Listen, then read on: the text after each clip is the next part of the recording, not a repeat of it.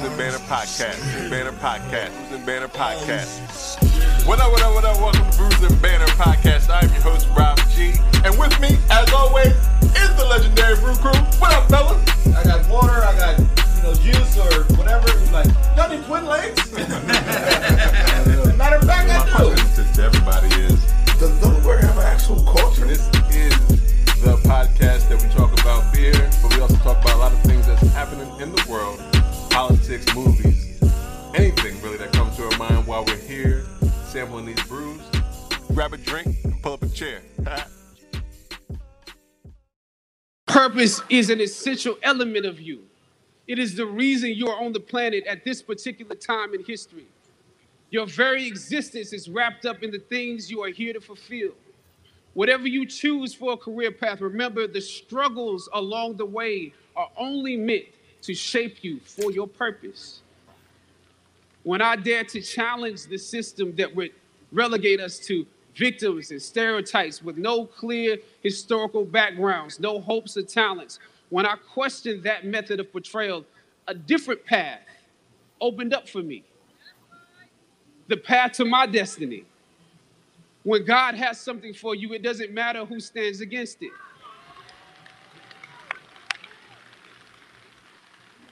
God will move someone that's holding you back away from a door and put someone there who will open it for you. If it's meant for you,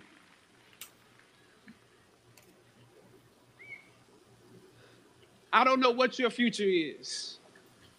But if you're willing to take the harder way, the more complicated one, the one with more failures at first than successes, the one that has ultimately proven to have more meaning, more victory, more glory, then you will not regret it.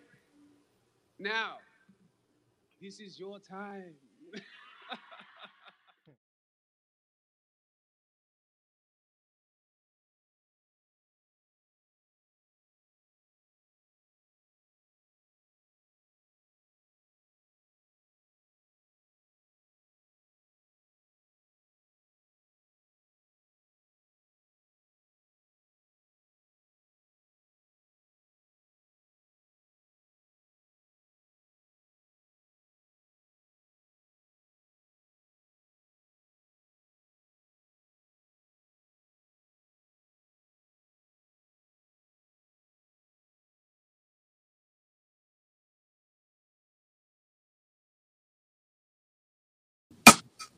We're black ambition. We're always whispering. They keep telling me I will not. We won't listen. You want to be let out of here? You're welcome to go. We're the black men. When everything on is back. We survive with passion. And the doors ain't cracking. You gotta let go. Let go. It's not.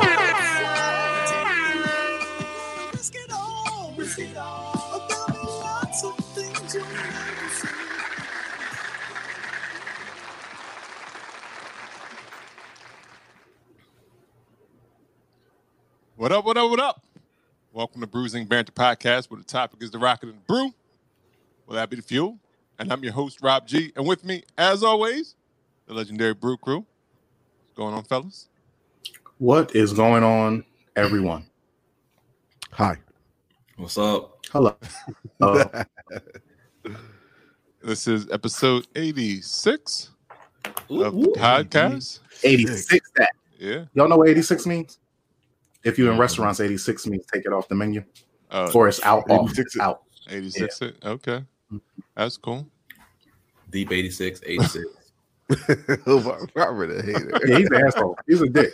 But it's all right. It's all right. 86 Rob's assholeness. I just said, that's cool. No, that's not what you said. It ain't what you said. Yeah, sure. Moving on. Cool. Right. I don't even know where to go. Well, before we start, we always want to say rest in peace to Chadwick Boseman.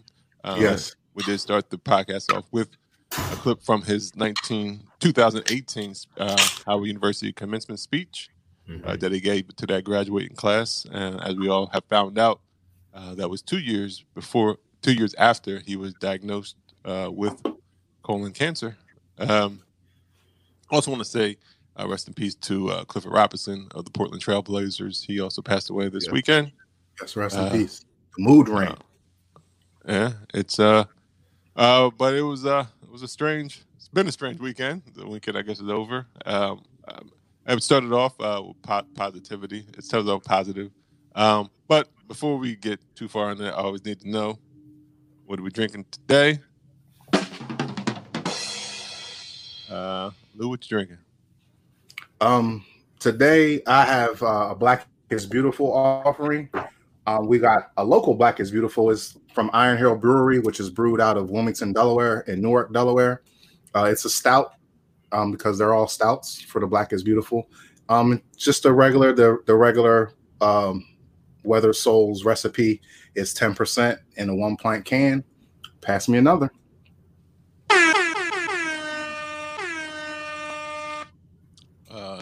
Yo, what you drinking? So what I got here is the... I'm drinking the Muddle Watermelon Mojito, and this is from Farmwoods Brewing Company brewery out of Leesburg, Virginia, and this is a 4.3. So this is low, but I mean this a Goza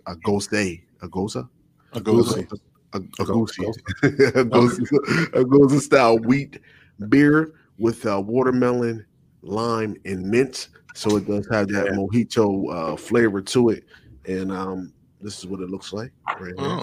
So a salty wheat beer. That's yeah. So the saltiness isn't as aggressive in it because I guess the wheat part kind of balanced it out. Yeah. So it's pretty good. I like it.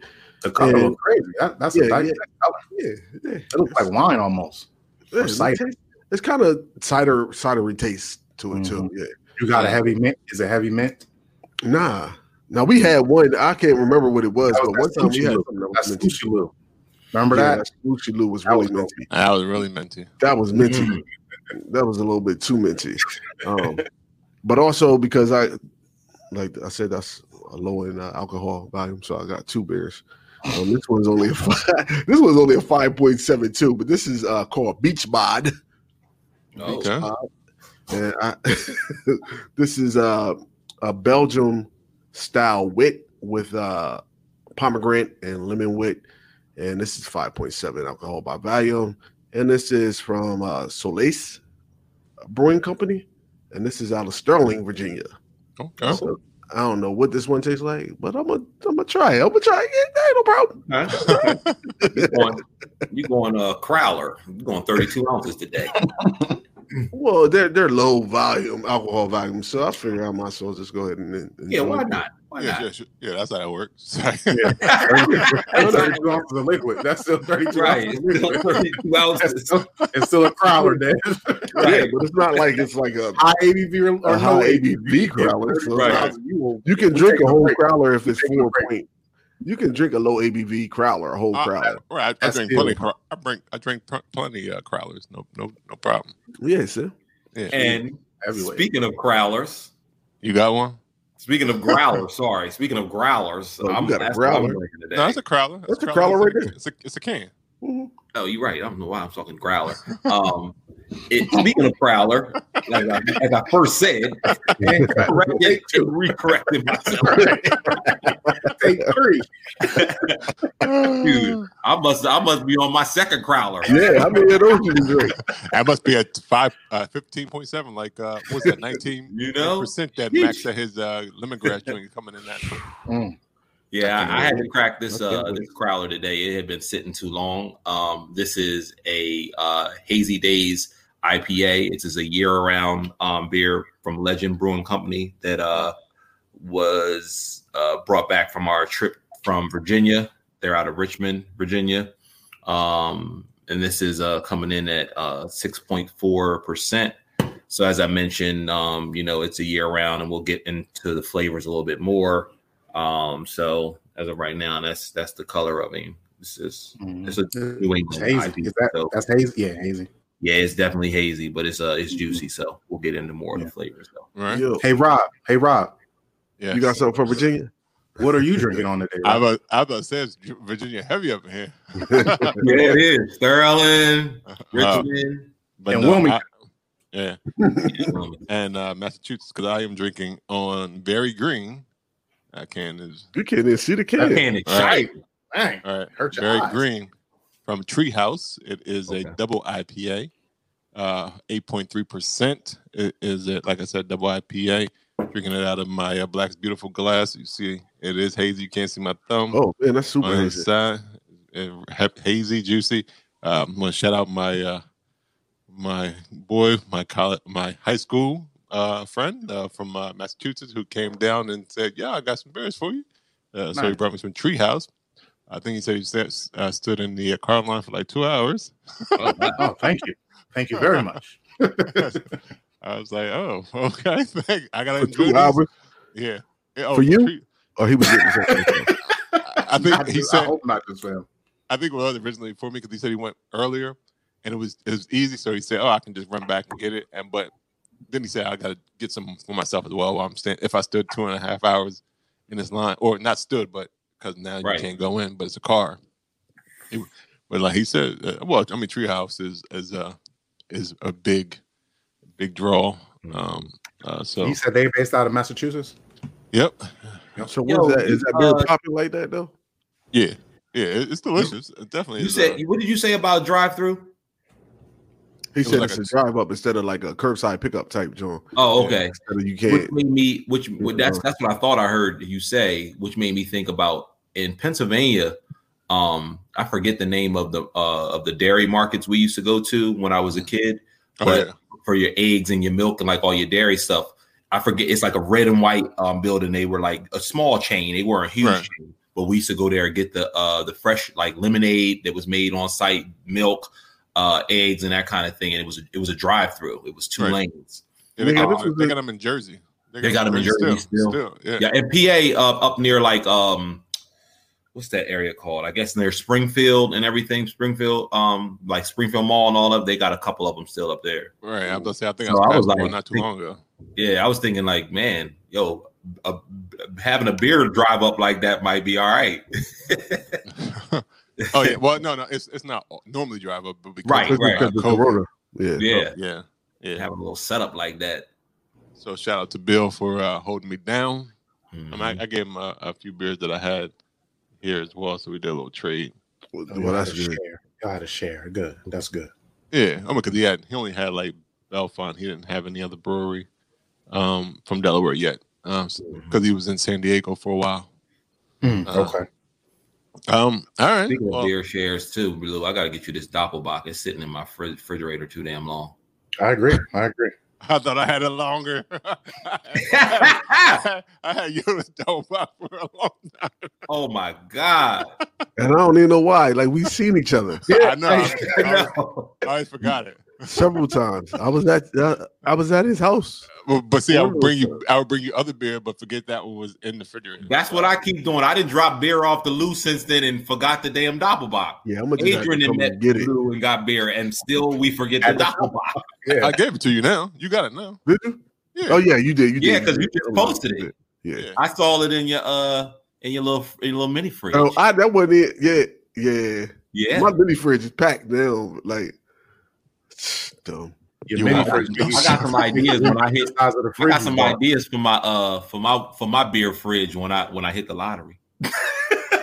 Damn, what kind of beer fridge is that? Yeah, what the fuck? Yo, I want some like. Oh, he wouldn't have no idea. Shit, I want some. You know how they employees in there pouring wine. I want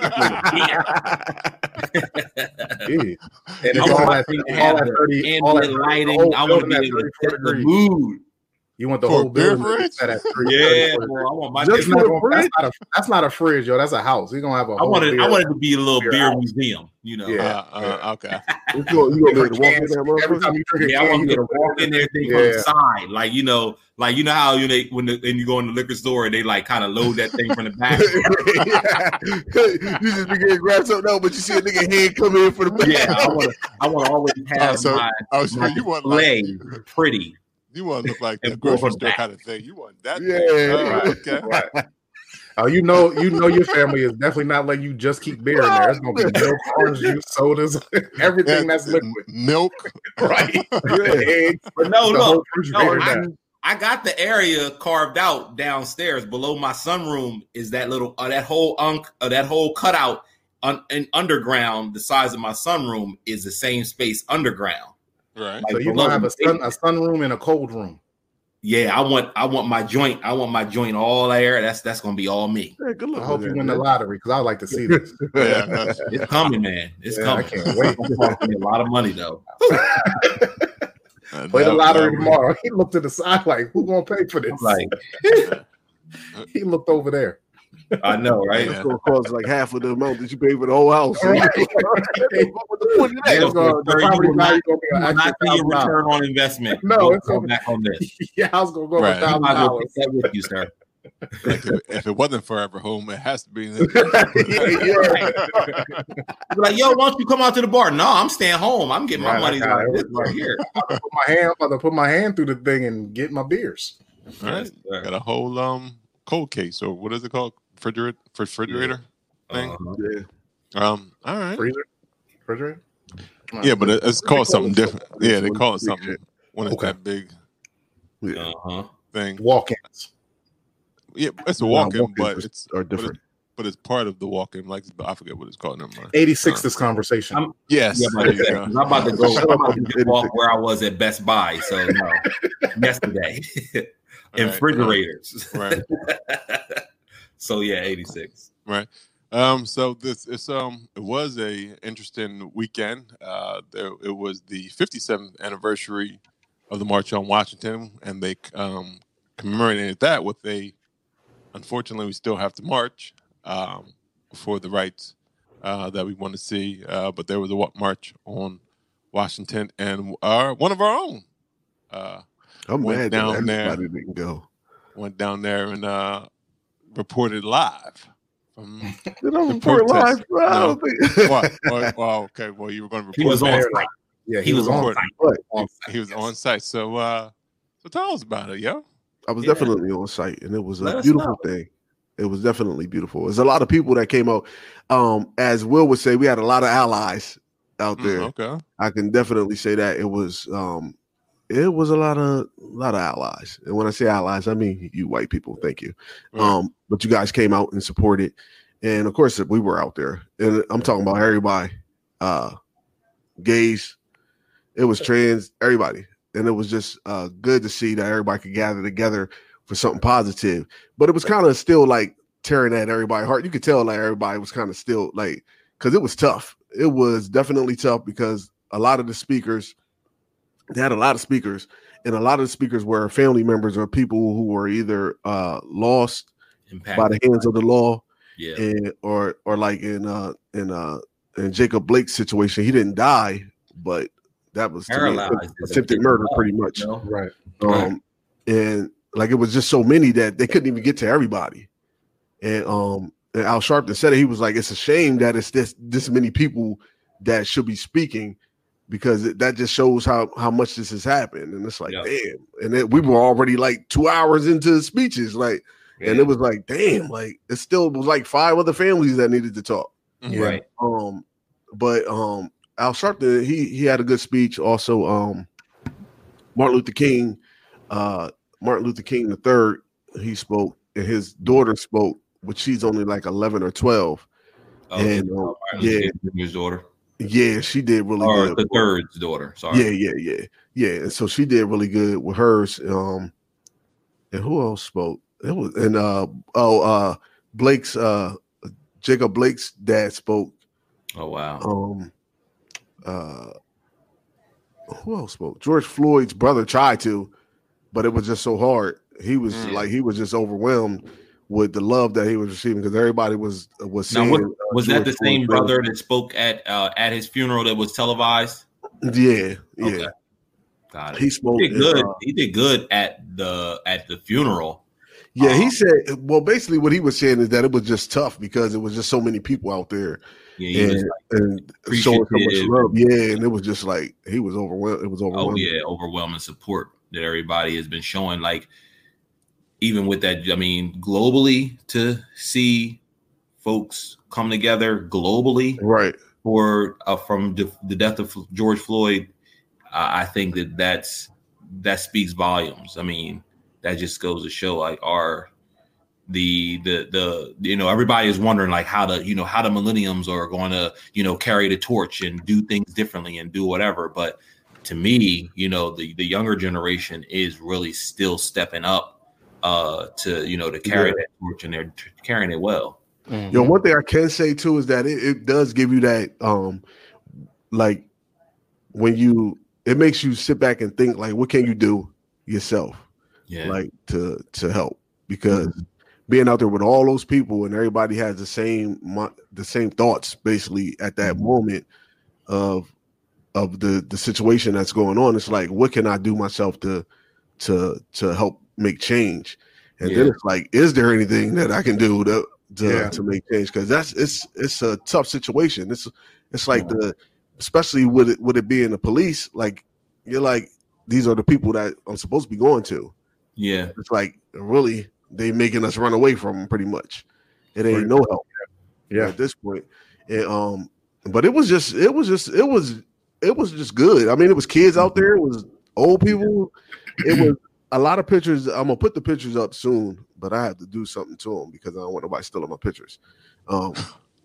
Nah, for real, I took some good pictures, so I got to make sure I tag them. I don't want nobody taking my photos. That's pressure. When you post some pictures, they better be great. Oh no, they great. They are. They're super great.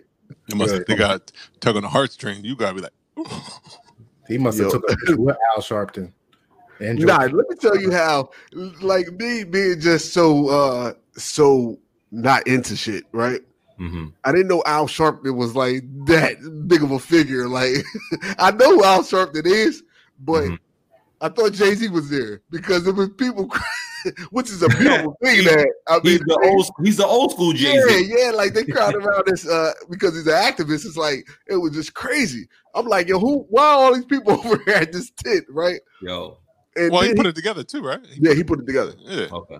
But when he comes out, yo, it was like a superstar was out there. It was like nuts, pandemonium. It was just pandemonium. It was just all over the place. Like this is his element though, like. He is a rock star in this in that community. He's been working a long time. I tried to get a picture of him. Whether you like him or not, like in that element, right? He's the main guy. That's Michael. Crazy. That's the art this version of Michael Jordan, I guess. Yeah.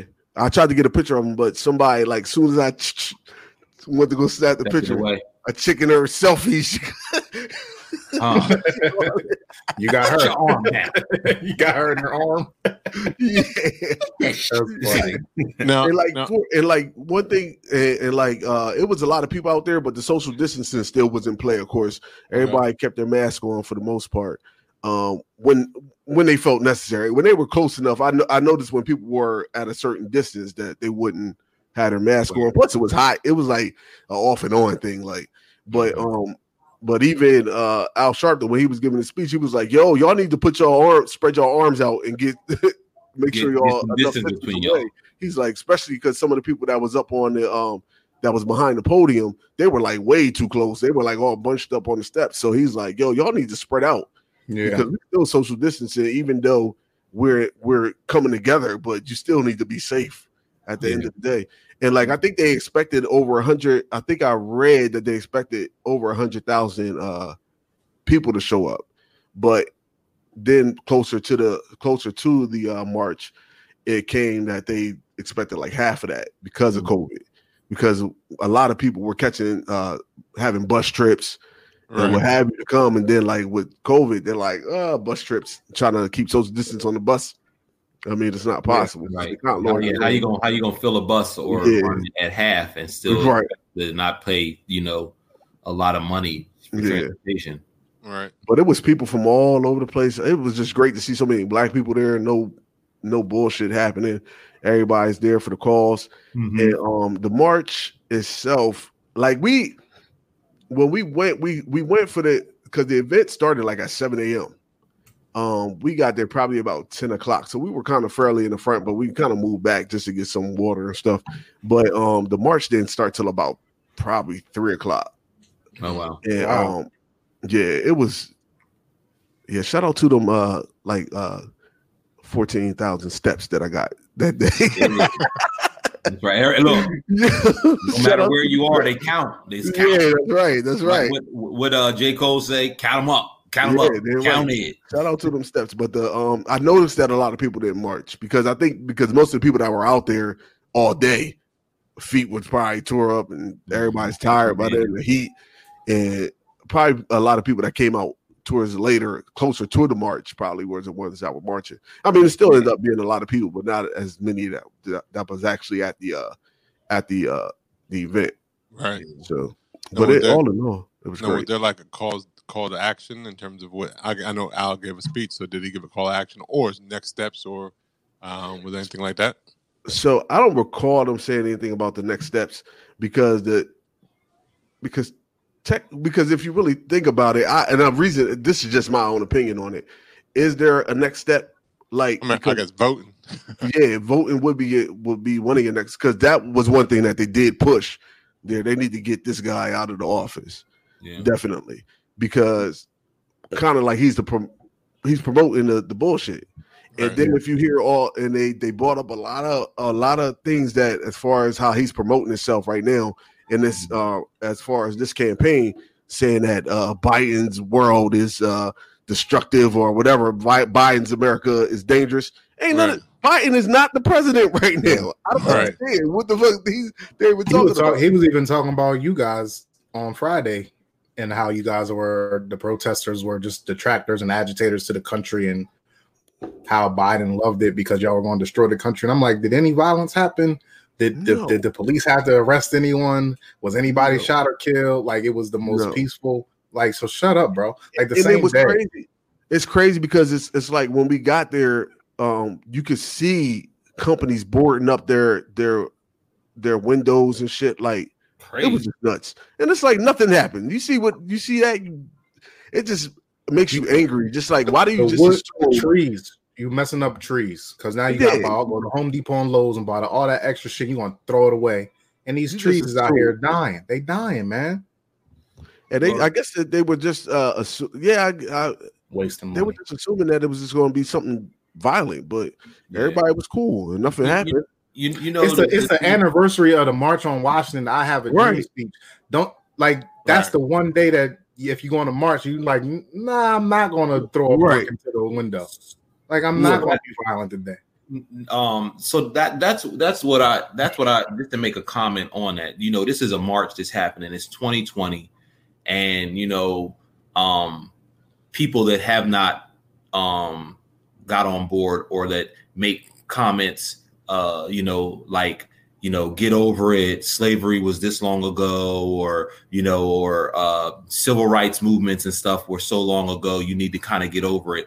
The fact that we still have to march, we still have to protest, we still have to, come out in some come out and riot. And it was that long ago that you're telling us that we need to get over it, but it's still happening.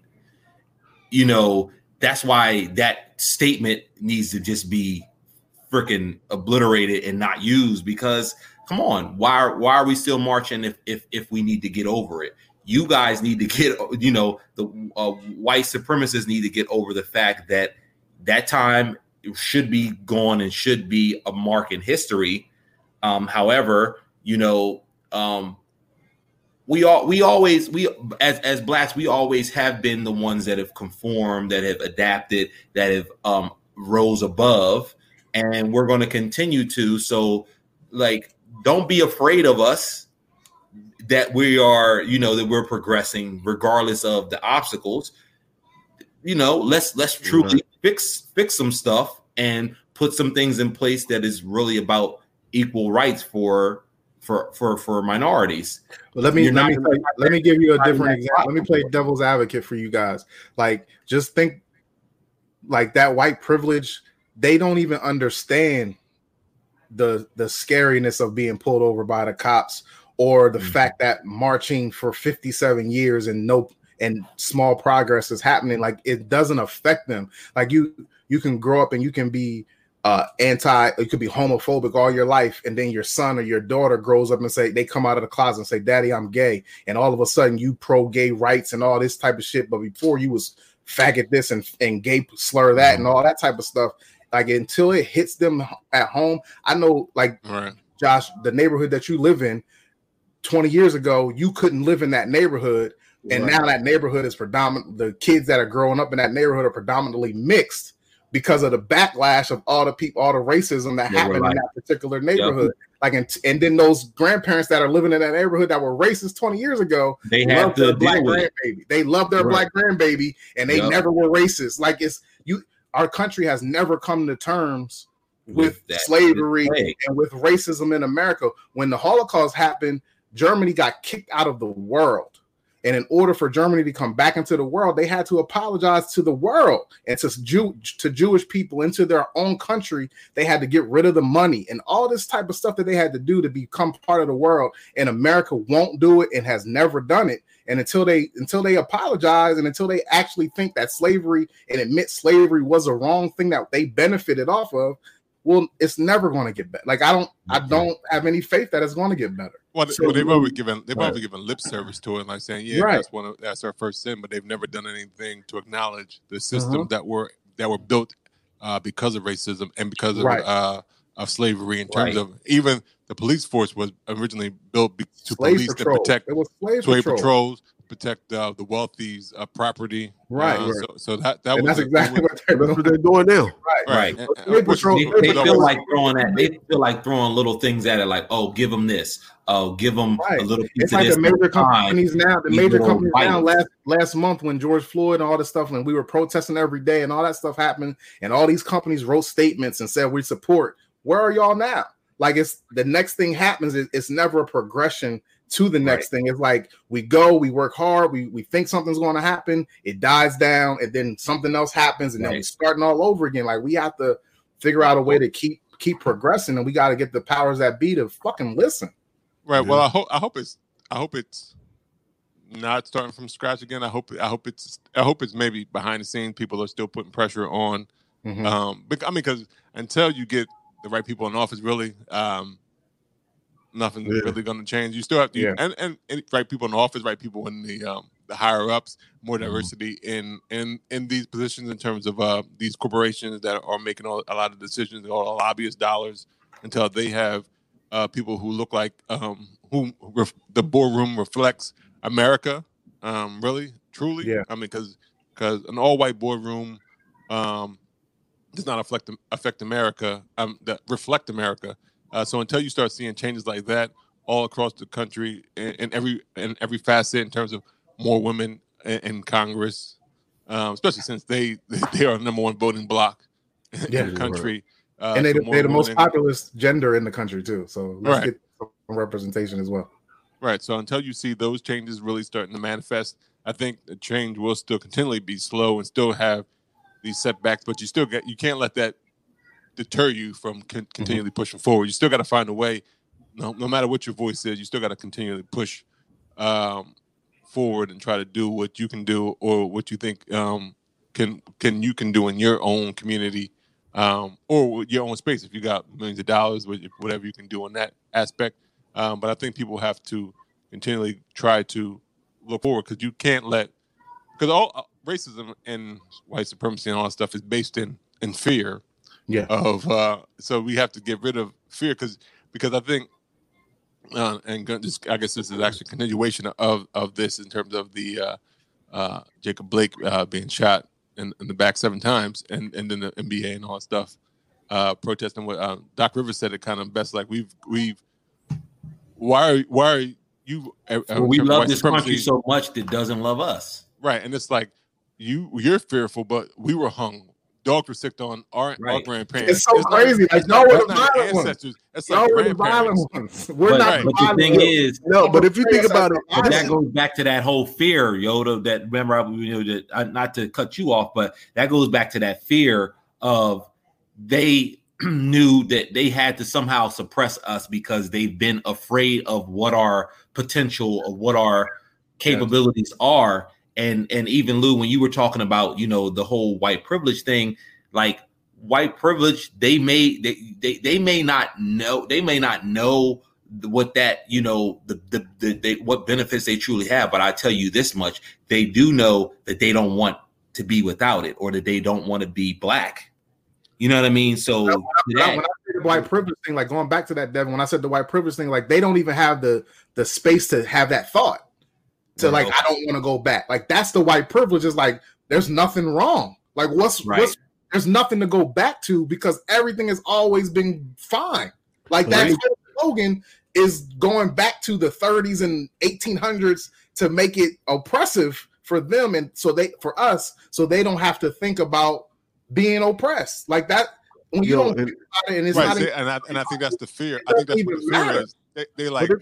I think somebody had said. I don't remember who said it, but they were like, "Why should you are fearful of me? I should be fearful of you from what you've done before. So are you really just afraid of if I become as this nation eventually it will be a brown nation? Are you afraid that we'll do what you did to us? Yeah, yeah."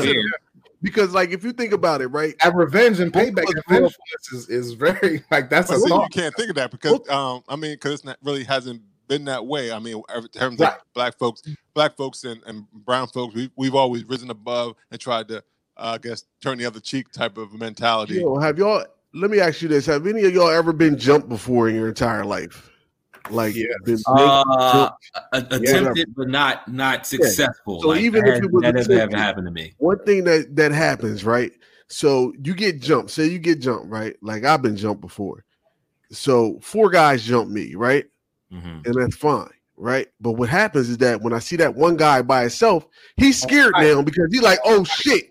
Right. So all of these, and so now people, it's like that's the same situation. It's like, oh, you jumped me, and it was all right when y'all was on my ass, but now you see me, you by yourself. Now you scared. Don't know what to do. I should be the one scared you because you and your boys was the ones who got on my ass. Remember that? And the next time it may happen again if I attack you now by yourself.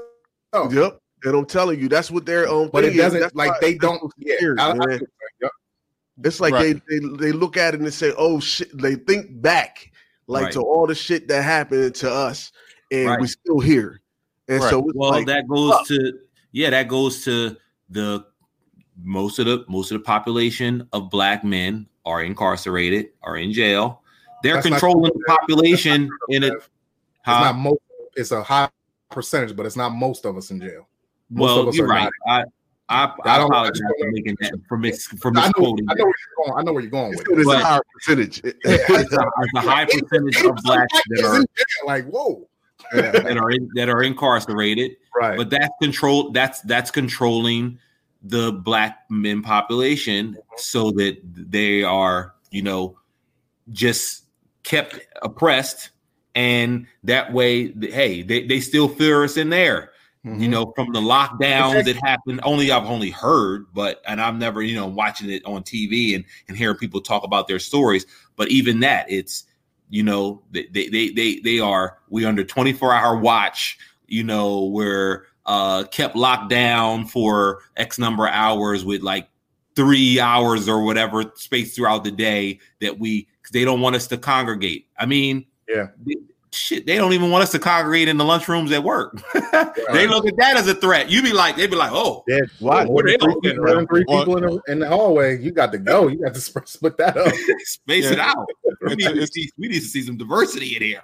It's a hypocrisy that is lost on a lot of people because you have the Tulsa riots, you have the Atlanta riots, where successful black places were torn to the ground because of fear, and then a lot of times, and most of the times, it was false allegations. Yes, but how do you burn down whole communities from false allegations, or even if you just thought it was that one person, but you go and burn down whole right? And not be held accountable. And not be held accountable.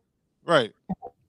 So, so hopefully, start about the prison though, Dev. Like it's a and in voting as a whole, it's a local thing. Like we don't vote every 4 years, yo. Like if you're registered to vote, you have to vote every time, and your local voting is the most important thing. Absolutely. Also, when you talk about incarceration, Devin, I don't know the percentages exactly, but about 20% are federally incarcerated, and the rest are local incarcerations. The other 80% are in your neighborhood. Those police, those jails, those prisons are local. It's not fed. It's the local jurisdiction. So you got to talk to your mayor and talk to your governor, your alderman, whoever else is in your neighbor in your community that runs it, and get them to change the laws. People definitely have to understand that if voting was not important, people would not try so hard to suppress your vote. Yeah. You have to vote. So if you say, "Well, shit, my vote don't count," they counting on you to say that. Yeah. They hope they want you to. That's the best. There's music to their ears when they say, when you put that out into the atmosphere and other people grab hold of that, like, my vote don't count. Well, you didn't vote for the person that you should have voted for to be in a position of power to make changes. So, yeah, your vote didn't count because you didn't vote. No, your vote, you not voting counted for the other party. Right. You allow, even if it's not even on the other party, even if it was even the same party, but your candidate wasn't chosen because you didn't vote, because even though they had the better ideals that you wanted, like people say, like if you Biden won your first choice, now once you get down to the primaries and stuff like that, but even in your local government, if you don't vote in your primaries, you think, oh, I'll just vote in the general election. You got to vote. You got to vote every time. Voting people died for the right to vote, so you have to take that like you take any solemn vow, I guess. Question. Seriously, you have to go out there and do you guys remember, and maybe it's been so many years, like why, you know, some of these basic fundamentals, as we know, history has been obviously misconstrued when we've been, how the way we've been taught it in school. And by the time people get to like high school, I know some things that even my wife personally does to get her high school students that are approaching the age of voting, you know, she gives them extra credit if they like go and vote and show that they went to vote if they turned 18 and things like that. But like, there should be like a course. Like I know they talk about government. We learn about government and social studies and things like that. But there should be some, you know, basic fundamentals around like when elections are happening throughout the year. You know, we learn in fundamentals from, you know, when we in grade school about January, February, March, April, and learn all these rhythmic songs. I think you learn about voting like civics class, but people don't pay attention. They don't think it's important. Right. And you know, isn't civics class an elective? No, it wasn't in my high school. I'm about to say it was elective. I didn't have civics. Yeah, I didn't have civics either. I didn't have civics. I had like that's that good school district that me and you went to. What school district y'all go to? Don't worry about it. Don't worry about it. You know, I can't remember having civics. Specifically. Definitely. Civics was mandatory, right? And Colonial. Shout out to Colonial School District. Yeah, they had one school, Dev. Yeah. Right. That don't make no difference about curriculum. Well, look. The whole point is y'all are right though. Right, it should have been a class that's mandatory, not elective. It should be elective. Absolutely, you definitely should know about. So that just goes to show that like that's not universal. That's not out there for everybody to have as a fundamental. Hopefully y'all niggas just old and y'all forgot. Well, I'm saying I hope it is my old age, but I don't remember. And I know I will remember that. Well, let's take it to a vote. Did you ever learn about the three branches of government? Yeah. Well, that was civics class. That was social. That was history. Yeah, that was my history. Civics and history is the same thing. It was a history course. It was a history course. Well, say that. Because civics and history is the same thing. That's different. I had history, nigga. Right. Y'all trying to talk about my district. But we had civics. It wasn't all that bad. It wasn't as bad as y'all making the scene. We had civics and world history, so it was broke up into two different things. Hey, we just speaking our truth, right, Lil? Right, that's it, man. Look, I don't know what they doing over there. They had, like I said, one school, big building. Shout out to Miss Walker for teaching my civics class. Shout out to her. Hope you're listening, Miss Walker. Uh-huh. I forget my history teacher's name. White lady in H wing. Yeah, it don't matter. So I got a question. So, what makes a black man with a gun dangerous, and a white man with a gun not dangerous? Skin color. Yeah, the black man. Hold on, the black man will have a smaller gun, and he's the dangerous one. The black man had a knife and got shot in the back. The white guy had a big gun, shot someone, walked past them, and still, they were looking for the suspect, but he wasn't the right skin color. And that's the thing, though. And then you see, even in the media, a brown man is a terrorist, a black man is a thug. The white boy, he had social issues, mental health.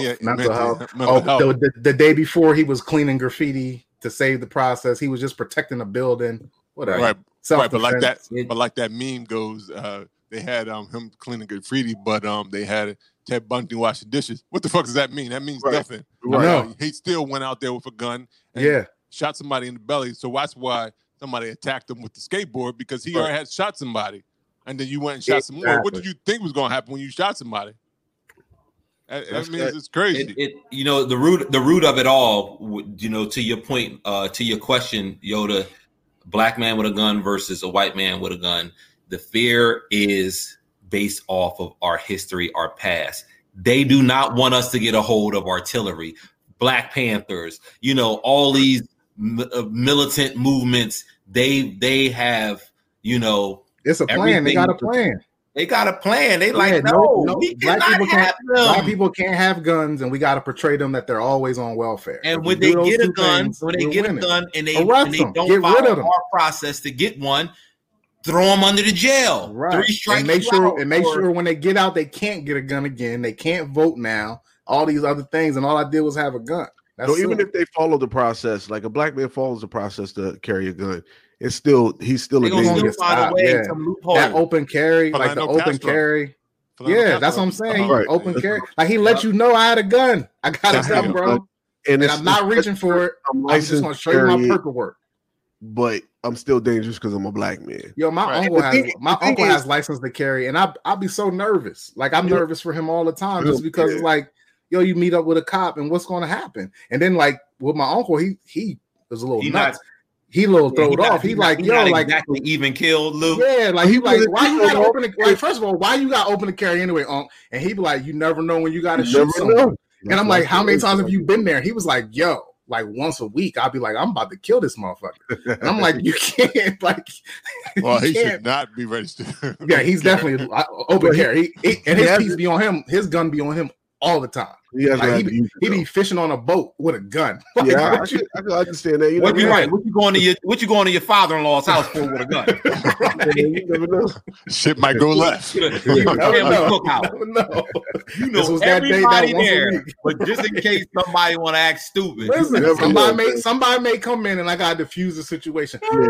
But I say all I have to say, like, he is properly trained. Like he spent hundreds of almost thousands of dollars to be trained to carry that gun. And he consistently is updating his registrations and things like that, which you're supposed to do, because he wants to be legit. But at the same time, if the cops stop him and he has to let them know, hey, I got a gun, I got a license to carry it, blah, blah, blah. Like, I'm like, bro, they pulling the gun out on you. You already know.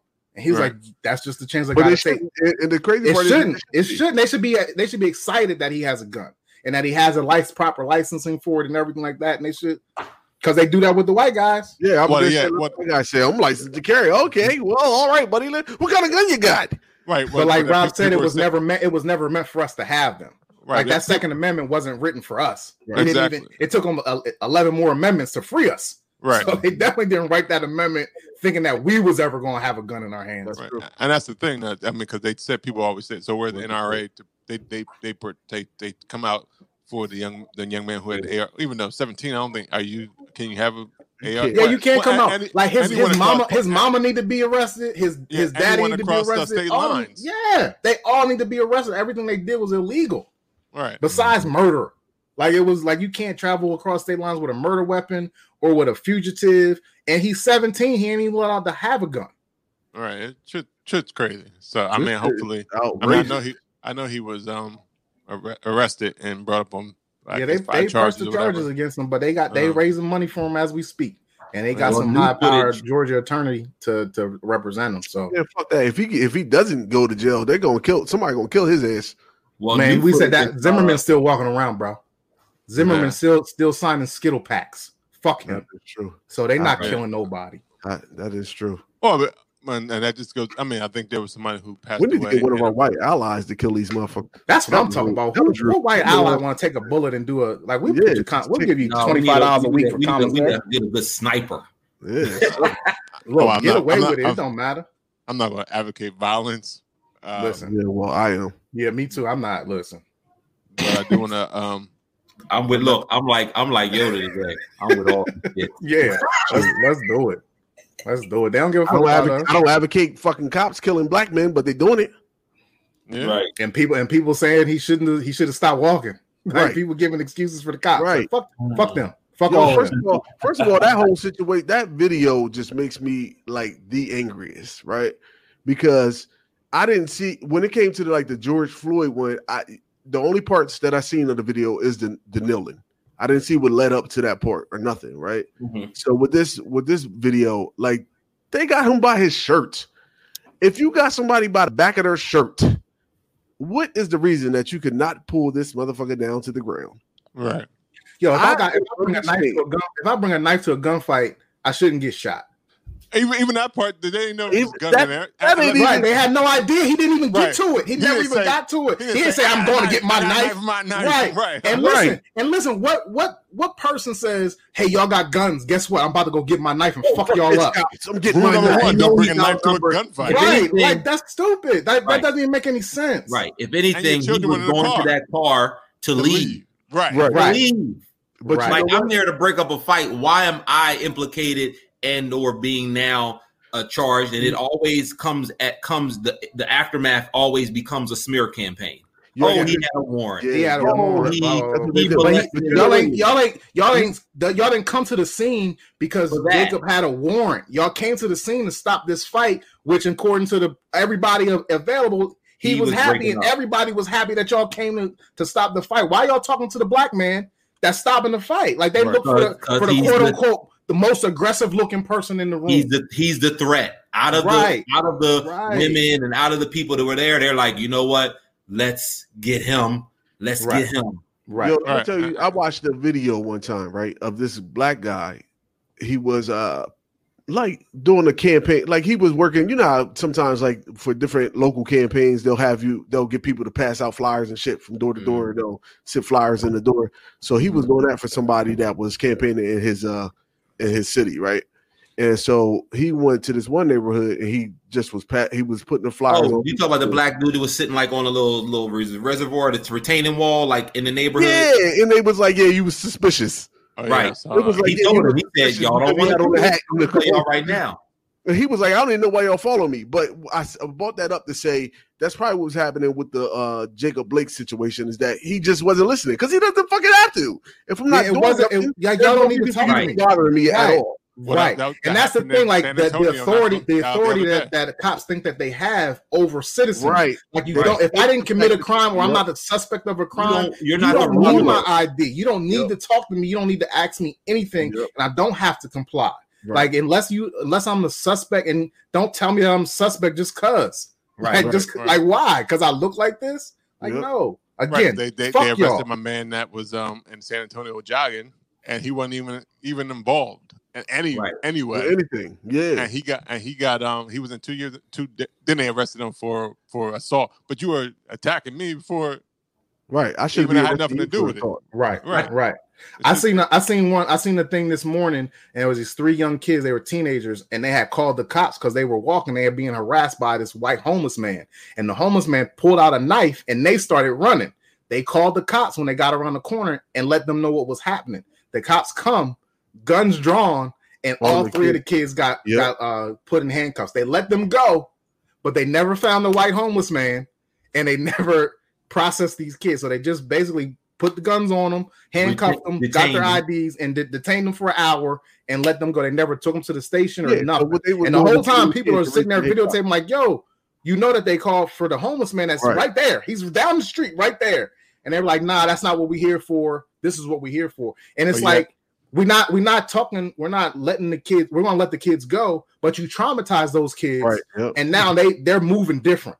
They definitely moving different. They definitely not calling the cops again. And they definitely fucking hate cops. And they hate cops. And the next time this white homeless man they see in their neighborhood is in their community, they're gonna either fight, they're gonna fuck them up. Yep. They're gonna fuck them up. And it's just like now this homeless man that's probably that could be mentally ill gets messed up for nothing, right? Because he needs the help. I don't know, man. It's crazy because you had the 17th Kyle Rittenhouse, whatever his name was, with an AR, but you had Tommy Harris with a toy gun, water gun. Shout out for 10 seconds of you getting shout out to Tamir, because Tamir really that affects me more than anything, and he's supposedly he would have graduated this year. Shout out to Tamir and it's enough. Else. Enough is enough. It's like. You can't kill 12-year-olds, man. Shit's crazy. But just even on the aspect from the Jacob Blake shooting, there was sports protests that happened throughout the country. Started with the Milwaukee Bucks. They were actually willing to forfeit the game. They weren't just going to postpone it. They were willing to forfeit the game, but everybody else got on board with them and said, you know what? Nah, we all going to sit out. So that's what actually happened. They were going to lose that game 5-4 or 5, whatever it was, and give it to Orlando. But Orlando was like, "No, we can't do that." And then from that, the rest of the league stopped playing their games as well. And what you think would have happened if the Milwaukee would have played the second game? They was going to play that first. Like Milwaukee was scheduled to play the first game of the day, right? And it was at 4:00 in the afternoon. I'm thinking like, what if that Milwaukee Orlando game was scheduled for 6:30 and like the Portland Lakers game was at 4:00? I think Milwaukee was set on not. What I'm saying is everybody followed suit. Everybody followed suit with Milwaukee because they were the first game. Had they been the second game, it would have been like kind of weird to have the first game played, then we forfeit the second game, and then we're gonna play a game at night. You know what I mean? Like, I don't know. Them being first was is that the right word? Serendipitous. Them being first, like, helped this whole situation out. Because if they were second or last to play that day, I don't know. Yeah. They might have played at all. The other games might not have played either. I don't even know why it didn't help, because at the end of the day, they postponed the game. They had a conversation. I forget. And they actually were in their outfits. They were in the uniform, ready to play. Like according to them, it was like 30 minutes before the game where they were like, "We're voting and we're not going to play." That's why the Orlando were out there warming up, because they like when they were actually meeting after the game or after the supposed game and having that meeting. The Milwaukee Bucks, like some of them were using the bathroom and coming out in their warm ups. Like they didn't have street clothes on. They were ready to play. I think it was like a split locker room, and then they just voted on it right before the game started. But my main question, go ahead. I'm sorry. Go ahead. No. What's the main question? I want to hear you. My main question was how would this have looked if Milwaukee had a later game and other games had already been played?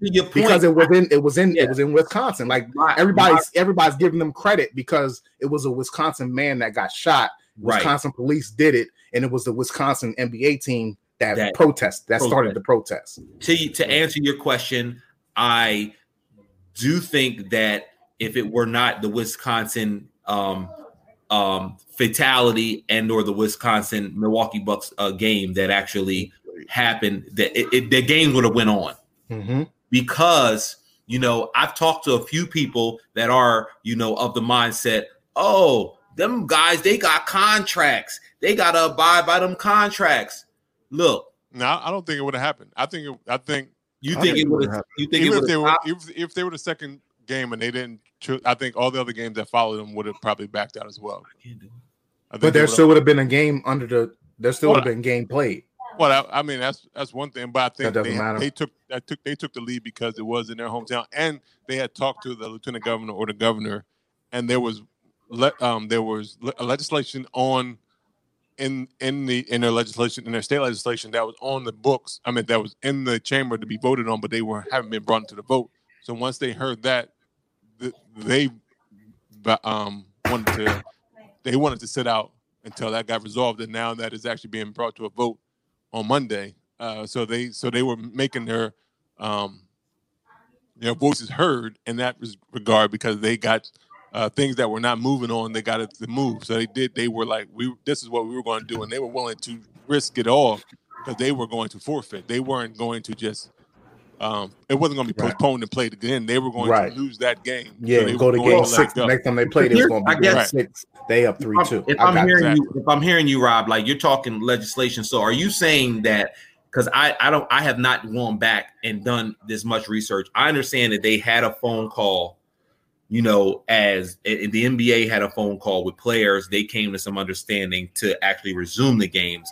But the whole premise of the protest was because they wanted to see justice served and someone brought up on charges. So that wasn't their thing. Was more about, there has to be some legislation that's changed, that needs to be changed. I mean, part of that, they do want to see charges, and there is an investigation going on. And a young man has been arrested for, on that point, in terms of but in terms of Jacob Blake, they've been put on leave or whatever.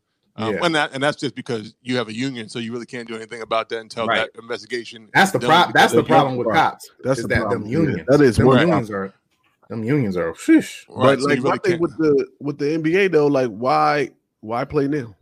Like, what difference did it make for that one? They got some things from the owners. They are actually pretty much pressing on the owners, because they are billionaires, to put pressure on governments and stuff like that. So they've done some things, and they put out a list in terms of what they agreed on. And they don't play. To me, like, the biggest thing that you can do is not play. Well, they said, I don't know. Their voice is more amplified when they play. Yeah, but you on a court? That's where the double-edged sword is. You on a court? You're not saying shit. But listen, when I got the pregame, postgame and pregame conference, exactly. I can say whatever I want. But if the games aren't being played, I'm only tweeting. There's no microphone in my mouth. I'm only tweeting. I'm only on Instagram, and the people that want to listen to me. But if I'm playing, everybody that likes basketball, I'm on the fence with it. I feel what both of y'all are saying. Like, you can't hear your voice if we protest and we boycott the whole thing. But at the same time, it took the bus boycotts in Montgomery, Alabama, a whole year to get what they needed, and y'all niggas just did 2 days. Right. So I don't know where that fine line is. Like Rob is saying, they did get some. The owners agreed to do some things. But I think that the particular states that every team plays in those cities, in those states and cities, should do some shit, right? Like, suffer the loss of not having their NBA team for a couple of months. I just think it was kind of pointless. Like, protest is pointless. But no, I'm saying for them to be playing currently, to be playing now, like, y'all should have just kept it going. If you, I hear that there's a lot of LeBron changed. That's what my thing is. I've heard. I haven't read the article, but Vince was telling me that apparently LeBron is still in a lot of discord with a lot of players, and the Lakers and the Clippers are the only two teams that voted not to play. Right, they were not playing at all.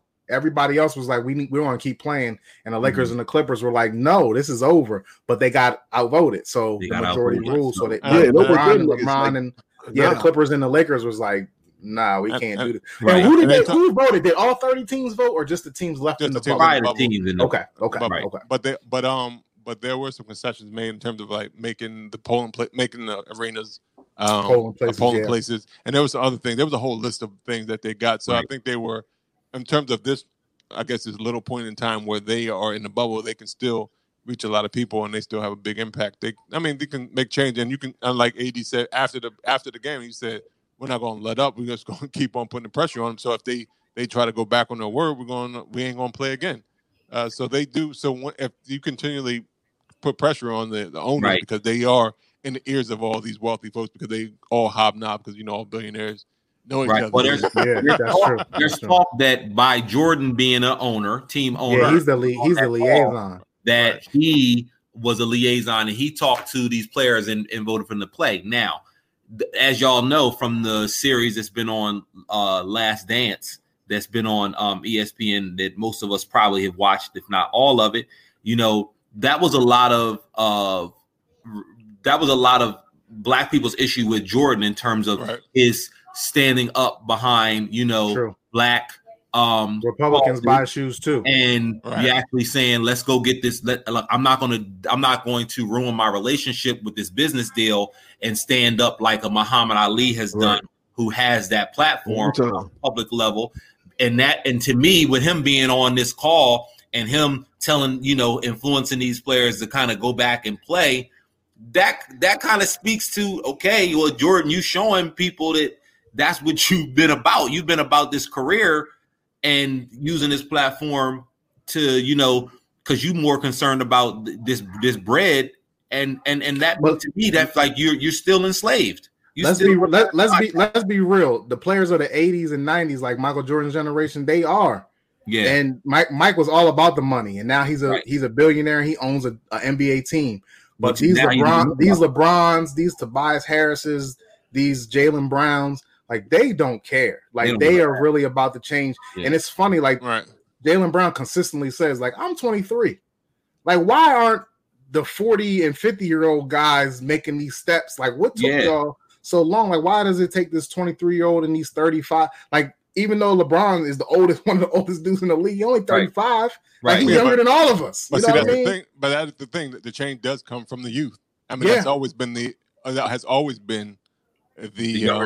way it goes. It is because you are fighting for what you want to see in your life. So it's always been the youth that. And it's like you don't have nothing to lose because you didn't have the kids yet. You know what I mean? Like, you're not thinking about your career or your family and your house. Like, you just like, it's just me. If I go to jail for a couple of days, that's cool because I know I'm doing it for the right reason. But if I go to jail for a couple of days, man, my family don't eat. So it's a whole nother. Yeah. And that could be the case in terms of some of the NBA players. They was like LeBron is different and some of the Clippers are different because they'll never have to work again. That money long. Man, all them getting cake though. But not all of them. Not all like.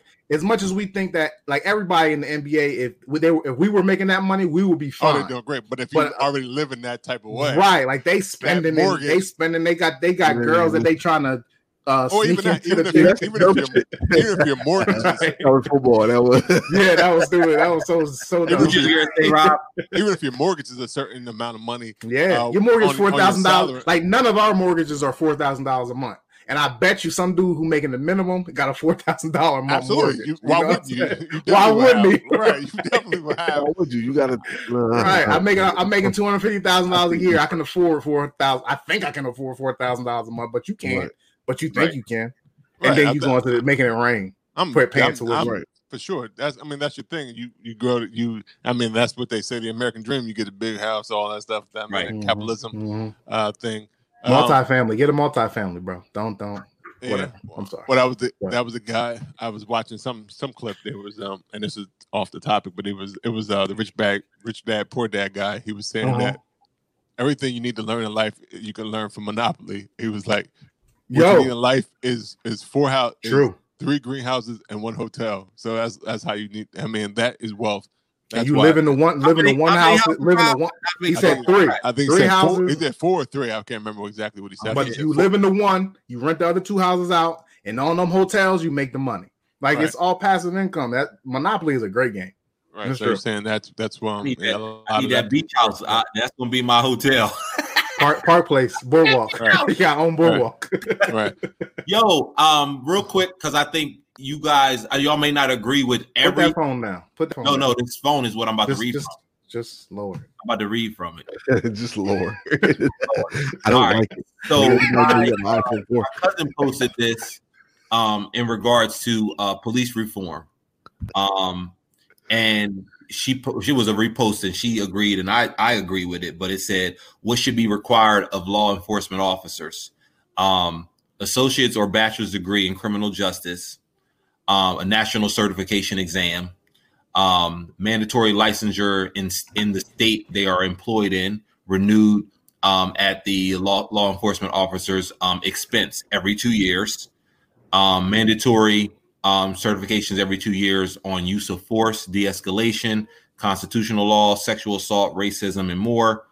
Loss of law enforcement officer's license for misconduct, drug use, DUI, assault, murder, etc. Qualified immunity need to be on that list too. I qualified immunity need to be on that list too. That needs to go. I agree for the most part, but I don't know if I agree about the degree, because you can get, I mean, some of that, the actual like the criminal justice degree, I don't know if you need that, but all the certifications, I definitely believe in professional development. You know, that kind of stuff. Well, they good for quoting the law, or you quote the law to them, and they like, no, that's right. Not. Yeah, so, well, no, you can have, but that's part of training. So you can have the training to know the law. Yeah, but they act like they don't know it when they actually. That should be part of certification. That should be part of your certification. They should know that shit backwards and forwards. Like if you work at the grocery store, you know what aisle the Clorox is in. Right, like they don't certified beer trainer. You need all know all these certifications. But they know to serve beer, Rob. Just to serve beer. Like doctors got to go to 4 years of undergrad. Right. They got to go to 4 years of grad. They got to do at least 2 years of residency, and then when they become a doctor and get their own office, they got to have a malpractice insurance. And these niggas don't ever have no insurance. They got 8 months of training, maybe. Yeah, they get 8 months of training. Right. And I think it took me longer to train for my job. And my job, I don't do nothing. Well, I think, and it takes. I get it. Yeah, it's a lot of process. People say, "Well, we can't defund the government, you can't defund the police, and all that stuff." But you also have to take, even if you don't believe in defunding the police, you have to realize that the system that we are currently in is not working. It is right. It's not broke because it was set up to do exactly what it's doing, but it's not working to get to a more perfect union. So we have to be more knowledgeable in terms of what we are. We're asking our mayors, like, I don't know if mayors that actually went into communities that, or like high crime communities, and say, what can we do? What's the problem? Why like do they find a core issue of why the violence is happening in the communities and stuff like that? They created these high crime areas. Right. But are they working? Because you can't redline people. Right. But you can no longer say, we don't have the money, because when this pandemic hit, they said, "Oh, here's $2 trillion over here." Right, so definitely got the money. Yo, I just found out that some police departments got money. Like they got bailout money during this COVID. They got COVID money, but they never cops never stopped hiring. They never lost jobs. Like they were always. What's the word when you? What's the word when we something? Nah, they shouldn't be getting none of that. They always have it. It was just a part of the. It was a part of the government's. Right up, like they applied for it, and they got billions of dollars throughout the country for different police departments, and they never lost jobs like other companies and things like that. Like they hiring, so silly, and they mine grenades, they mine bazookas and shit. Here's the key way to win, I think, and make real change. Go ahead, one Rob, day we live. Man. Well, and a lot of this has to do with education, but in terms of education and resources and communities and stuff like that, as if invest in communities and really, and like you always find the money. But I think if you find, like, if one day soon people who go to private school be like, damn, I want to go to public school because public school shit is world class. Until you get to that system where your public school is world class, and it should be that way because it is a public school paid by funding dollars, you shouldn't have to go to a private school to get a good education because education. Yeah. But they're circumventing that though, Rob. Right. Like that's what the private school and Catholic schools is all about. I agree with you. Though. Right. Yeah. But you have to get rid of, I mean, you don't have to get rid of it. If you want to go to private school, that's your choice. But I think public school should be world class. Priority. No matter where you are. If you are in rural America, if you are in the cities, wherever you are. Why is there different standards for schools dependent? Like why isn't the taxes that we pay? Why isn't the taxes that we pay the taxes that we pay? Right. I know that, but I'm saying like the taxes that we pay, like state tax or county tax, should go to all the schools in the county, not just the specific district. Because like me and you, Dev, we didn't have civics class, but Colonial School District, they had civics class. Well, that could have been taxes. You know what I mean? Like that could have been something on the board that didn't get voted for. But if it was the whole, no, I mean, but if the whole county is developed, is the whole county school, all the districts in the county are under the same school system, then it's not like y'all got civics class and we don't. Or we got driver's ed this year and y'all got it next year. Like Everybody get the same education, but then we can be elite. Then we can. All public schools can be elite. I know people get big on like I mean I get the whole state powers and stuff like that. I understand it, but there should be things that you take with you throughout the country, like your education. It should be like a national, education. Like one plus one should be two everywhere. Right. Like nobody should question that. Right. Those type of things I think should be there should be at least a national standard or at least a minimum that you have to meet and I'm not talking about testing because testing can be racist. I'm just talking about there should be the funding, curriculum. Yeah. The curriculum. Okay. The resources. Like you shouldn't have holes in like the school shouldn't look you shouldn't be depressed. When you walk into school like, damn, this shit look like trash. You should be like, that's the dopest place you fucking walk into. I should look like high-tech Apple. I should look like Apple campus. Right. But that's what all schools should look like. Right. I got a perfect example. It's a school. It's two schools in Brooklyn, and they had a share program. And one was a predominantly brown and black school, and one was a predominantly white school. And they did a share program. And this Spanish girl went to the white school for a couple of weeks, and she's like crying and upset. And she's like, I got metal detectors in my school. The books are from 1988 and it's 2011. And we sitting and y'all got books from 2013 in the school. Like y'all got the future of the books and y'all got gardens and y'all sitting for study hall in these gardens and shit. And I'm worrying about if I'm going to get shot on my way to school. And we're literally a mile away from each other. Man, listen, I remember when I was younger, right? And I used to drum for the drill team. And I remember one time that I went to, we had a competition in a school up in Philly, right? You couldn't tell me that the school wasn't closed down. I thought that it was just, we were just abandoned. Using the space and it was closed. It was an abandoned spot. Wow. Like, man, that shit was an active school. And I'm like, yo, it's spray paint on the walls. It's caged up windows and shit. I'm like, yo, people go here. Lean on me. Right. Right, and that's the crazy thing. It's not like people don't have. They may write books and books and books and books, and like the environment you project is the environment is the people. That's the mentality you're going to project. Is exactly. That's what the people want to give you. They don't want. Exactly. They don't want to be enclosed in this place. It's not a positive place to be. They look at it coming there. It's almost like a jail. It's like a jail.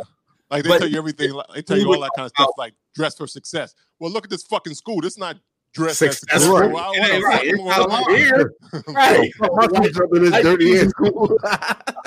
Well, look, the building should be, like I said, it should look like Apple campus, it should be stated. Yeah. Schools around the world, around the country, should be state of the art. There should be no every year from 1955. Right. Every year, all public schools should be updated to the newest shit. Like we got that new snacks. We got all the new. You ever seen the inside of a school in China? Huh?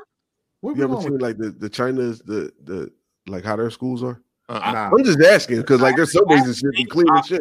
Right.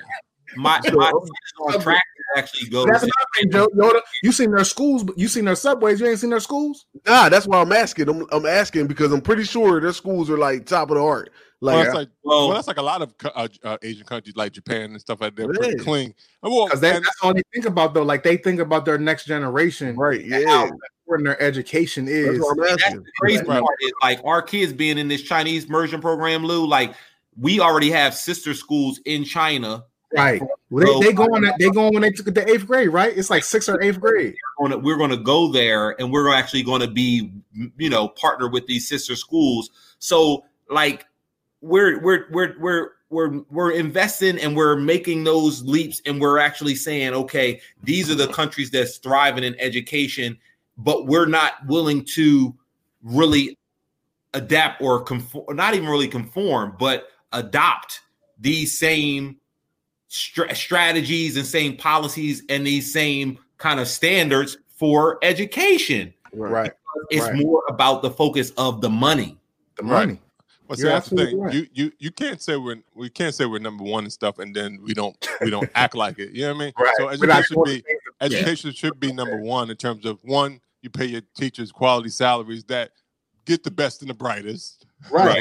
When you're 18 and you're like, oh, I love to teach, I love to educate, but they only make $30,000. Right. 4 years now, I make $30,000, but I got $120,000 school loan. But if I paid that teacher $80,000 coming out. and then said, I'm going to forgive your student loans, and I'm going to forgive all your student loans too after 5 years. You know how many quality teachers we would have? Like, people asked me to be a teacher. When I got laid off like 4 years ago, and they're like, you should be a teacher. I'm like, for what? I'm like, because you can get the job. Right. My brother's not trained or anything like what? Like, I don't want to, like, I should not be able to be a teacher. Right, right, right. The most, like, hedge fund managers make billions of dollars, but the most precious assets that we have are children. And we don't invest in them like you should. Right. Well, here's what's so rigged. Here's what's so rigged about the system.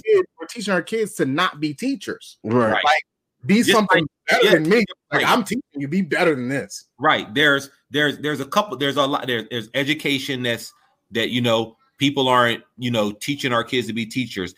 I sat in a million, and being in supply chain, I sit in a lot of different, you know, commercial meetings and hear about just attrition in the, in transportation, when transportation is a huge commodity as far as our whole world is run by logistics, and people are not saying I'm actually raising my kid to be a truck driver when truck driving and things like that. That's a $100,000 salary job, but people aren't even saying to, you know, to go into this field because I want my kids to go into Harvard, and I want my kids to go and do this. I want my kid to be a doctor. I want my kid to be this. You're trying to make them something else and not saying that, like, there are many different avenues to do it. But, you know, to your point, they don't, man, it's where they want. I don't know about the truck job, because Elon Musk going to eliminate that job. Exactly. No, but I don't think it'll ever be. My cousin's a truck driver. He's been truck driving for 15 years, right? He got enough money 5 years ago. He bought two trucks. So one truck he drives by himself, that's his truck. The other truck he leases to some young boys. And the young boys then came together as two of them. And they like, I'll drive the truck for half the week. You drive the truck for half the week. And they pay my cousin for the truck. Like, they pay him for gas, they pay him to release the truck and all this. So he not doing nothing, making this passive income. And like you said, Devin, he make over $100,000 just driving up and down. He's home every day. And he's home every day. So I know that Elon Musk is trying to steal that from my cousin. But at the same time, in 2020 to about 26, we probably got like 6 to 10 more years. We actually, I don't know, man. I know they got this new. They got this new stuff. We probably until about 2040, and then it's done. I was thinking 2030. I was thinking 2030. At 2045, we got some time. But 2045 is good. I might still have truck drivers but they'll be electric trucks. They just won't be. Guns out, Rob. I see you, baby. Oh. But I think it has to be a collective. People just have to vote. I mean, it all starts with voting for people that believe in what you want. To your point about voting, right? Now, here I am, and it's not at all to gloat, but it is to basically make this point. Okay, I live in Middletown, but I also own other properties that are not in Middletown, right? So I choose to choice my kids into Christina School District, right? Now, I pay $4,000 a year to be here that I'm paying into an education system that my kids aren't benefiting from because they don't go here, right? Now, I choice my kids, so I should, because I choice my kids for voting, when this referendum happened, I could not vote, even though I own properties in that district where my kids go there. My vote is not important. My vote is not actually even so to your point of voting, like, that's even rigged, because if I own a property and it's going to impact my property taxes for this referendum to pass and it's going to increase, then why can't I vote? But it's not your primary residence. I think the changes for me, Devin, is your kids are in that district, so you should be able to vote on referendum. But the thing is, you don't live in the district. You, even though your property's in the district and your taxes will go up, but you're not living there. I think it's the kids in the schools. I think that was the part of the choice legislation that. You don't have a voice. You chose to not live to go to take your school. Yeah. Right. You chose not to put your school children in the district that you want. So that is voting. Mm-hmm. So I mean you can vote to have if you own property anyway. Yeah, like, but then, and it shouldn't, but the thing, Devin, it shouldn't matter. It shouldn't matter. You should pay property taxes regardless because you want your American children to be educated. Right. So it shouldn't matter where it goes. Right. It shouldn't matter where it goes. Yeah. You should be happy to pay school tax. School funding shouldn't be tied to property taxes, and because that is part of systematic. And that's a lot of. Yeah, that's a lot of the workarounds. Like, people are using their 529s to pay for elementary school when it was supposed to be just for college, and that started in 2017 with this new administration. If 529s are supposed to be for college, not high school and elementary school, and that's circumventing us paying taxes. Like, now, if you were that type of person, Devin, you're not living in the district that your properties are in, you don't have to pay that much tax, because you're using your 529 to put your kids in private school. Right. Everybody should pay tax. Like, everybody should pay tax for public school. And like you said, Rob, public school should be elite in America because of how much money should be going towards them. Right. And we should be moving out of a district to not pay the property tax or to not pay the school tax for that particular district. And I'm going to say it to this too, because this is probably what happened, why this affects the economy so much. That daycare should be part of public school as well. I agree. Especially because you found out who the essential workers were really in America, and they don't have money to go to daycare. So then you have this whole, they have to go to work because they can't afford not to, because their 5-year-old is making eggs on the stove. Right. So as soon as you have a child, they should be able in the public school system. And you should be able to go and safely take them there to a high-quality daycare facility that is funded federally and statewide.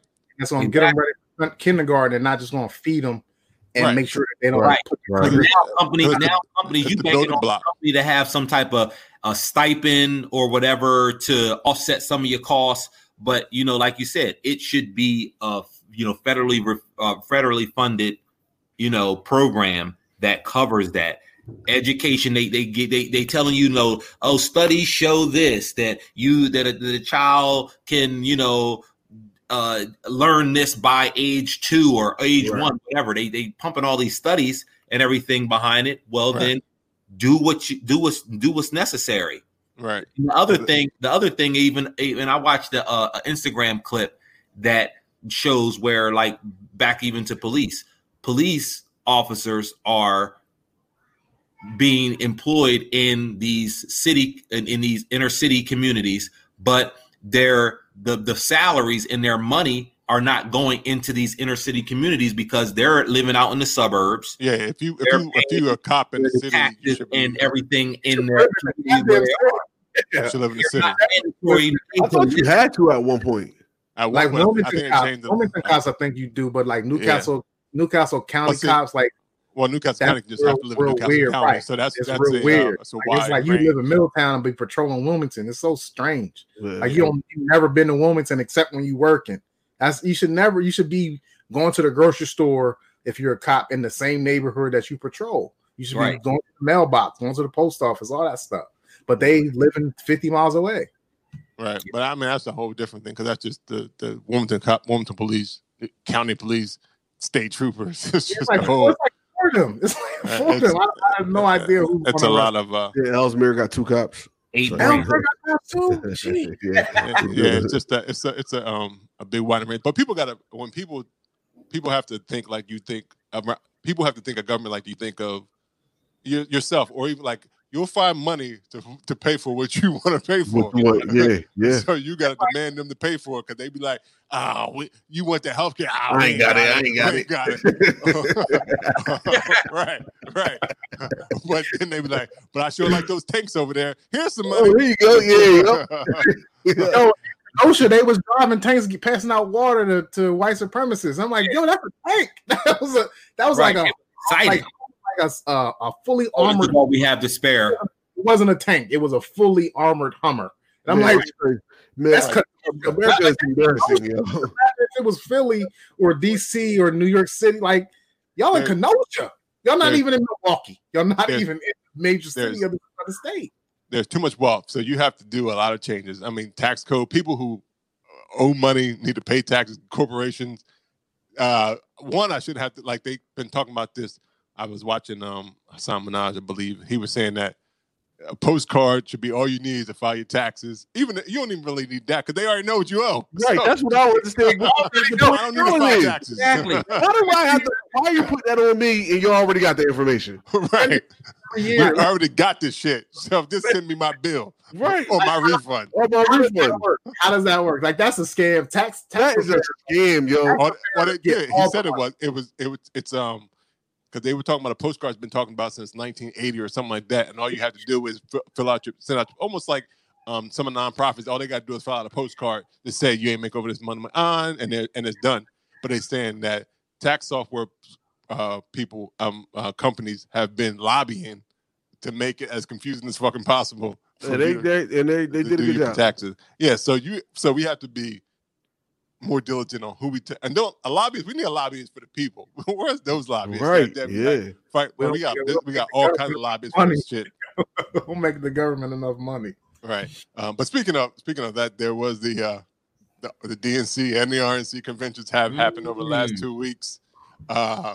I was there for the RNC conventions. My personal opinion is I wasn't at the convention. You were on the lawn. You want to start all over? I watched the fireworks. Yeah. I know, Dad. That's hot. Yeah, that. So that. I heard your voice shouting over that gate.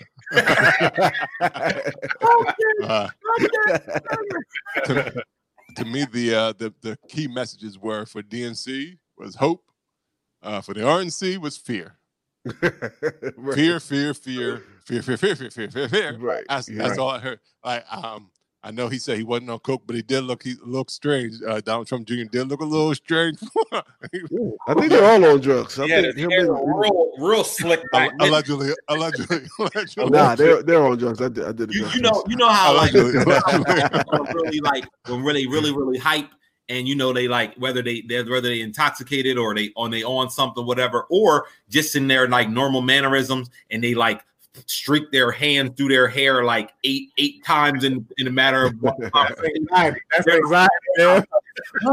Yeah. Like at any moment during that the RNC, he could just go. That's anxiety.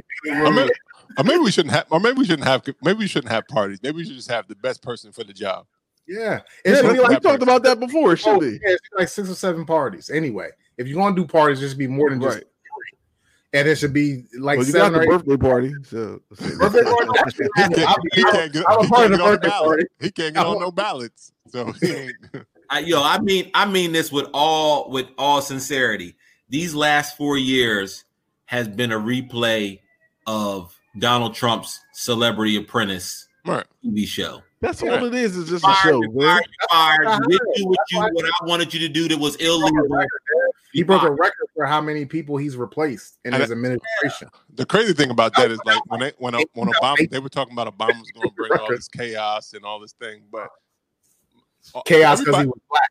Yeah, but see, a lot of people around Trump have been either indicted or arrested on charge, and they were like, "Oh, he's doing a great job. He's surrounding himself with criminals." So that means he is robbing you somewhere. Right, because Al was around criminals all the time, and that nigga went to jail too because he was a criminal. And like, guess what? And anybody that's around criminals, the first thing they do when somebody go down, I don't know them. Right. Yeah, right. And then 2 months later, like, he pardoned them. Just be in the same club or be, you know. I know them through somebody, but nah, I don't know nothing. I don't know them like that. Yeah, but it's crazy because they'll promote themselves as the best party ever. That's the crazy thing. They cutthroat. That's what it is. Like they don't care. Like because you gotta realize in 2016 when the elections was going on, none of these Republicans like this nigga. The Republican right people, they liked him. So then Lindsey Graham and all the rest of them was like, "Oh well, yeah, I guess he is the." And it wasn't even a whole party because he only won like 34% of the vote. He lost. So it's like, dude, you are giving up all your power to this motherfucker who's destroying your party. I mean, and then Ryan, so y'all could not have a 4 year gap. Right, right. Like Lindsey Graham said all this stuff. He was like, "This is the kook. He is not fit to be president." And then, then he said the same. He flip flopped. You can't even keep a straight face when you do political news with the Republicans. It's just crazy. It's like how you say this. I went down a rabbit hole today on the Blacks for Trump site on Instagram, and it's so funny how many times you see the fact check symbol on their posts. You don't see that on like blue or liberal posts as much as you do Republican. And you know, my problem is a lot of times, and it's when people say, these motherfuckers are sheep. How am I the sheep? Are you not the sheep? Who the fuck is the sheep? Am I the sheep? Like you, the sheep? Right, who's the sheep? The fact that you tell me I'm the sheep means you're the sheep. Right. Yeah. Yep. Right. And they never have me. I'm a sheep. Yeah, did y'all know that the district attorney for Kentucky was black? No, I didn't. Mm-mm. The guy that's supposed to be arresting the Breonna Taylor killers is a black dude. Oh, you know what? I did know that. I just found this out this week because he spoke at the RNC. Yeah. And he talked about how police are the greatest thing in the world. Oh, like, man. I was like, dude, this dude is black. No, that's the color of his skin, dog. Right. Yeah, that's true. He's what? That's what he portrays. I mean, but he should be embarrassed. Like, ugh. But they because I think they interviewed a lady who's running for Elijah Cummings' seat. Some lady asked her a question, and she couldn't really. She said, "Oh, that's a good." I don't know if she finished answering the question because the clip cut off. But she said, "Everybody always try to say like, all these blue states got problems for black folks. The blue states, all these blue states are everywhere. The blue states are." But then she flipped the script. Flip on. She said, "So can you name a blue city or state, a red city or state, where black folks are winning?" She was like, "Oh." Oh, I can name a lot of red states where white folks are still losing. There's a lot of poor white folks in red states, and they still won't vote. That's the kind of socialism at all. Like these poor white folks think that they better than rich black folks. Like, and they vote Republican because of it. They have no idea. Like y'all, they trying to take your welfare away, poor white people. Right, because it's fear. They know there's fear, and that's what the RNC was really pretty much raised. You could tell by the speeches, like carnage and all this, and carnage. Joe Biden will bring lawlessness. It'll be the wild, wild west, right? And then you know what's so funny is like it's the wild, wild west right now. I don't like Kamala Harris because of how she was a district attorney, huh? Kamala in it. No, it's Kamala. It's Kamala. Yeah, Kamala. Let's get it right, everybody. Kamala. Let's say her name. Right. The next 4 or 5 years. Comma and love. But like on left, people are dismissing her because of her record against the California state and how she did about with prisons and black folks. I guess nobody can win, man. But guess what? Democrat. I'm gonna vote that. Well, right. See, that's the problem because it's not red or blue. It's right and wrong, rich and poor, right? But they use everything. They use these social wedge issues. They trying to take your jobs. You motherfuckers ain't out there picking up oranges. When you want to do that shit? When the last time you went to the garden and picked an orange? Like an orange tree outside. Like get out of here. Right, you get. Like they gonna take all the jobs that you don't want. Right, you didn't apply for any of those jobs when they was open. So don't give me that bullshit. They taking your job. You didn't want those jobs. Right. Well, and they're letting a lot of white immigrants in that are taking your white job, bro. They letting these white immigrants in to go to school, and they going to school getting their education, and then they taking them quote unquote white blue collar jobs. Right. And if you want jobs, then you tell your government to. You tell your government to support infrastructure. There should be no fucking road or bridge falling down. There you go, infrastructure. Trains that go more than 10 miles an hour. I should go like in Japan. You go from New York to Florida. Infrastructure is 10 minutes. Right. You should be able to go to New York. You should go to Boston to Florida in no time. Pop. I should be like, bam. You know what I mean? On the train. Yes. Infrastructure. You want infrastructure, education. They'll bring jobs. And to every community and invest in communities. You want issues to be resolved, and you have to go back because black rural people in rural areas and people in urban cities have some of the similar thing. They've been forgotten. So you have to go and visit them and say, I mean, because if you can't use, you should have internet, and no matter how far in the woods I'm in, because that, you know what I mean, or how far in the country I'm at. Yes, you're right. Update the power grids around the country, cell phone connection, because I mean, because you can't continue, you can't say, I mean, there's too much land that's been deserted that can be used. I mean, there's towns and towns that the factories closed up, and then that was the end of that town. Mm-hmm. And that shouldn't be the case. I mean, one, you can find other technologies because, hey, shout out to climate change. So there should be things replace coal mines, because how earlier talking about Elon Musk is going to take away truck drivers. Like, it's going to be replaced. Like, those truck drivers are going to get more job. Like, the people that would have been truck drivers 50 years from now, they're going to be doing another job because the jobs move on. Like, 400 years ago, we were picking cotton. I'm not fucking picking cotton anymore because the world has changed. You were told to pick cotton. That was a choice. It was not a choice. Slavery was not a choice, Kanye West. I agree with that.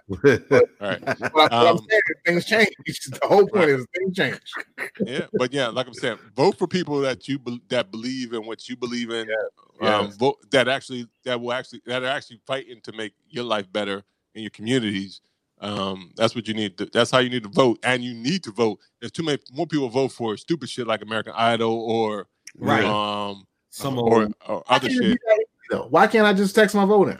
It should be that easy, but there's so much fraud. There's so much. I can't even do his voice. I can't do it. I can't even. Who voice was you doing? Because he's Donald Trump. That was so bad. That's how bad. We'd be like, get it done. You got the face. You do got the face. Believe me. Say believe it. Believe me. Believe me. I mean, but he's a envelope pusher. As long as you let him get away with the shit, he's gonna do it. He's gonna do it. If Mitch McConnell sit there and be like, "What up, homie? Just bring it home for 2020. Like, this motherfucker said, "I'm gonna get rid of the mailboxes and shit." Like mailboxes. Well, why? Because I'm gonna slow down the motherfucking mailing boat during the pandemic. He's trying to suppress the vote. Like, no, he make it obvious. He like that motherfucker. He'll be like he said. I mean, even though he hasn't actually went out and shot somebody in broad daylight, he has shot normalcy in broad daylight, and no one has said any fucking thing. That motherfucker bucked up high. And, you know, and he's like Joe Brown in broad daylight. He still held that bobble upside down. That's just crazy. Right. That motherfucker is wild. That's how you do it. That's how I will say this. That's a true testament of true ridership when it comes to when your people, whether they're wrong or right, they riding with him. And blacks need to take a page out of that book. Look, we're not gonna do as a people, as a nation, as a community. You know, some of our leaders aren't gonna do everything right. Okay, everybody ain't perfect. Nobody's perfect. Right, nobody's perfect. We don't need to shun somebody because, you know, they didn't do something to the exact standard. We need to be just like these motherfuckers be like, so what? Right. So what? Next. No. Right. What you gonna do? Next. I don't have a problem with you making a mistake, but I do hate when people preach, shout out to Jerry Falwell, about all this other stuff. And then doing the exact same shit. You're right. Like, you shouldn't be a moral leader. What the fuck are you talking about? You are literally a moral leader. Right, you're the president of the biggest Christian school in the country. Morals. That's like the person that the guy who passed the laws about banning gay rights and shit like that. But you gay. Right. What the fuck are you doing? Right. What is that? What is that? What is that? Lord have mercy. That's just some shit that you don't understand because you're not that person. I can't. Yeah, it's hard to even.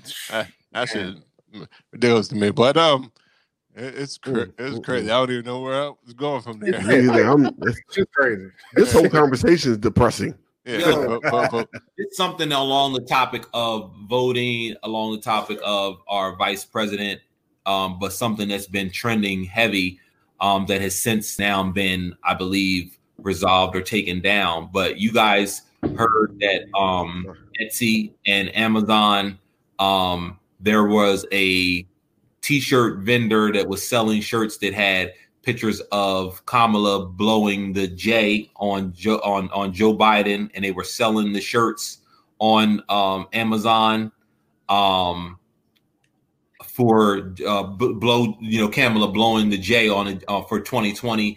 And to that, I didn't just mention it to say it, but here's the thing. I get it that this person, whoever was selling these shirts, obviously must have been an approved vendor through Amazon already for them to like have an account and have things set up or whatever. Here's the thing.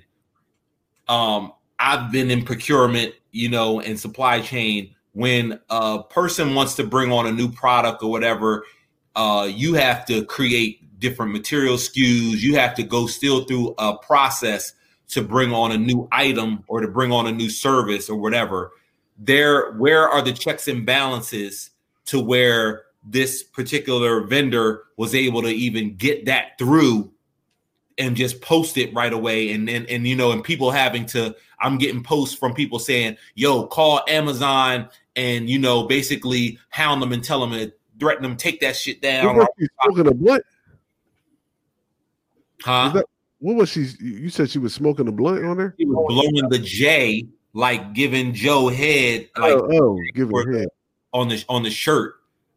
Here it is, our vice president elect. You know what I mean? Getting all these accolades and everything like that. But, it's things like that that are allowable, I would say, on these in these like a huge company like Amazon. That's what's happening out here. And then Amazon is writing these stories on some old like, oh, we're working to get it down. We're working to take it down. Like that. Where's your internal? That shows a breakdown in your internal process. Well, I think it's more about they'll say freedom of speech, but it's also the sexism and misogyny that is deep in our culture as well. So right. I mean, so they think that because you don't have a shirt like that for Mike Pence, but you have it for for this female. He worse, like not whatever. I mean, that's the whole thing. But and some of it is. We need to do better. Too many women voted for Trump, even though after the "I grabbed him by the pussy" tape. You know what I mean, right. I mean, we can't. People like that shit. That's why we have to do better because I mean, men have to do better. Everybody has to do better to take care of our women, Black women, white women have to be better allies, and be better represented. They was like, oh, we want a woman.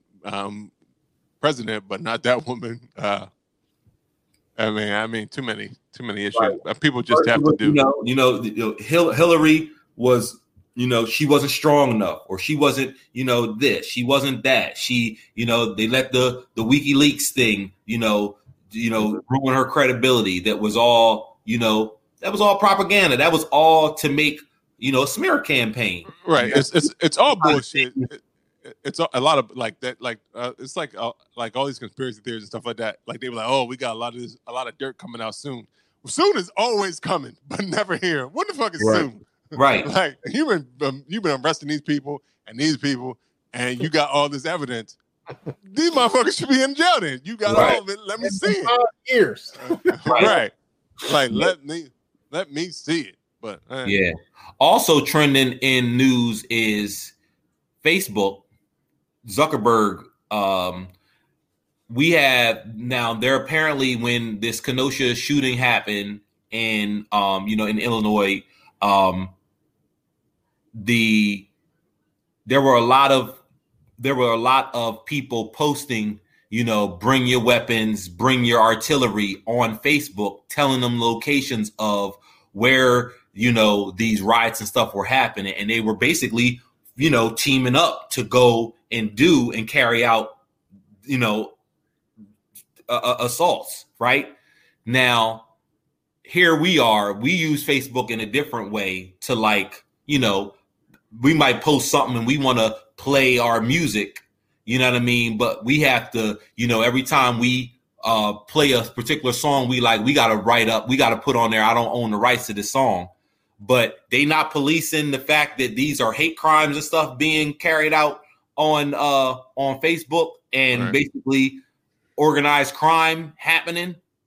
Right. Like, well, so, somebody said it long. Somebody posted something. They were saying it's the right response for killing a person is not tearing shit up, but killing a person is the right thing for, like, people getting dying. And so people rioting and stuff like that. So people have a problem with that, but you don't have a problem with somebody getting murdered. People getting murdered because people looting buildings and shit that can be that got insurance. Yeah, right. That can come back. You can't come. That's why come back from death. That shit is dumb. Right. The fact that you put your if you said nothing about that dying right. person that died, but you said something about the riots, you bullshit. Yeah. Right. Yep. Pretty much. Like you know what you talk. You know where you stand. You don't give a fuck anyway. You just like, that bullshit. We were talking about earlier, Jacob Blake, and how like the cops was coming out and saying he had a knife and all this type of stuff. They didn't kill him. This is a rare thing. They didn't kill him, so he has a chance to tell his side of the story. He just happened to survive. They were trying to kill him. I said they seven times. You were trying to They did not try to kill him. They definitely would try. There was attempted murder, but they did not murder him. They did not assassinate him. So that gives him a chance. To all these stories that never get to be told, their side of the story. Yeah. It's all what they say: the right side, the wrong side, and the truth. Like we finally get to hear the victim's side, and it is. Like, I can't wait to hear his version of the story and to see how different it's going to be. It really is, yeah. Right. And guess what? I'm gonna tell you this right now. I believe him. I don't care what. I believe. I don't give a fuck if he'll talk. I believe him right now. That's what I'm saying. It don't matter what he says. I believe him. I don't care about his rap sheet. I don't care how many times he's been in trouble before. Yeah, me either. That's what we're talking about right now. His rap sheet didn't bring them to the scene. Right. That's the reason they was there. And if that was the case, then okay, whatever happens, okay. But that wasn't the reason that they was there. They didn't even know he had a warrant for his arrest. They didn't even know his name until after he was shot. So shut up. Right. Yep. And the AJ Daniel Cameron, that I won't go on record. That motherfucker bullshit. And that's the AJ of Kentucky. Because they just got the FBI ballistic report and said it was inconclusive, so they still don't have. Come on, man. Bro. Inconclusive. She's dead. How many more conclusions? She didn't shoot herself, motherfucker. Right. She definitely did. That's some bullshit. Her boyfriend, because he shot at the ground. That's the reason. And I'm like, look, you broke in the motherfucking house. Right. If you break into anyone's house, I don't care if you cops or not. If you break into my house and I got a gun, I'm shooting. Right. I have a gun. Say, who is it? And you don't say it about my or it's my girl or my son. Like, you're dead. You're right. And it was an unannounced warrant, right? So you can just bust in. So one, if there's shit like that, you shouldn't just check once. Like I gotta check 5 times before I press. Make sure that there's a violent wire. So you better check. You better. What they say? No knock warrants are the hands is on the trigger, like they train to shoot. Guys are trained to kill. So if it's a no knock warrant, that's what they're here to do. So you're right, Rob. I gotta check and double check and triple check that this is the right address and that the motherfucker ain't already arrested. Right. Arrested. Like they telling you in construction, what, measure twice, cut once. Right. You didn't do that. You didn't do the basic. You want to check twice and no knock once? Yeah, because I can just imagine if like somebody broke in my house right now, like I had to kill him. You shooting back for sure. If it's the cops, they're gonna light your whole house up. Yeah, God. But I'm gonna shoot a motherfucker. It's gonna be a dead. It's gonna be me dead and the cop dead. What make you say somebody? God, Josh, Yoda, you have a gun. Do you do they have laws or recommendations for how, if an intruder comes in your house, what you're supposed to do as far as handling your gun? I think you're supposed to say freeze. You're supposed to say freeze. You're supposed to say you are supposed to say freeze. You are supposed to give them a chance. They don't freeze, buck them. Yeah, you're supposed to give them a chance to get out of my house. The house that you weren't invited into, and you broke into my house. You don't get no chances. But you gotta say freeze. Yeah, because there's been circumstances where some people have broken into people's houses and they've shot them and been had charges pressed against them. Right, which is where that whole stand your ground law come from. So it's but stand your ground is bullshit when it's not applied correctly. Like in the George Zimmerman case, where you follow me, Right. And then you try to beat me, but I beat your ass. Now you, motherfucker, you gonna take this fucking L. Yeah, keep moving. All about the business. Right. Same with the Whitman guy. You shot somebody. Now you about to get your ass beat. Now you want to start shooting again. So I didn't say it before, but rest in peace to Anthony Huber, I believe his name was. Who? The young man, Anthony Huber, I believe the guy who was trying to stop, take the gun from. Who got shot and killed. So shout rest in peace to him. Shout out to that ally. Rest in peace, sir. Rest in peace. All right. I don't want to go out on a somber note, but I guess I have to, because the last thing is saying rest in peace to Chadwick Boseman, who passed away. Peace, man. That is terrible. At the age of 43. Well, we could still end it on a high note. Let's shout out. How about shout out to his team for not leaking that nobody leaked anything that he had. On a positive note, like, what does Chadwick do for you? Like, what? Oh, absolutely. Like, man, he's our superhero. You know? Right. He definitely. Sure. You talk about Black Panther, whether you talk about Jackie Robinson, like James Brown, Marshall too. Right. Yeah. Like, if you wasn't around in the 60s and 70s, he couldn't portray you, but he portrayed the shit out of you. Right. Like he did. Like, I never seen Black Panther in Jackie Robinson or vice versa. Like, they were all separate characters that he played, and he was such a good actor. And I think that, like, just like you said, Yoda, his people not letting it leak. Like, if you have cancer, it's just known. Like, people always like, hey, they want to tell you, like, I got cancer. But for him to, like, keep talking about, like, all the quotes we see is him talking about perseverance and survival and things of that nature, where he was talking about himself. You know what I mean? And, but I mean, because he learned in 2016, so a lot of these movies he did all going through surgeries and chemo and all like that.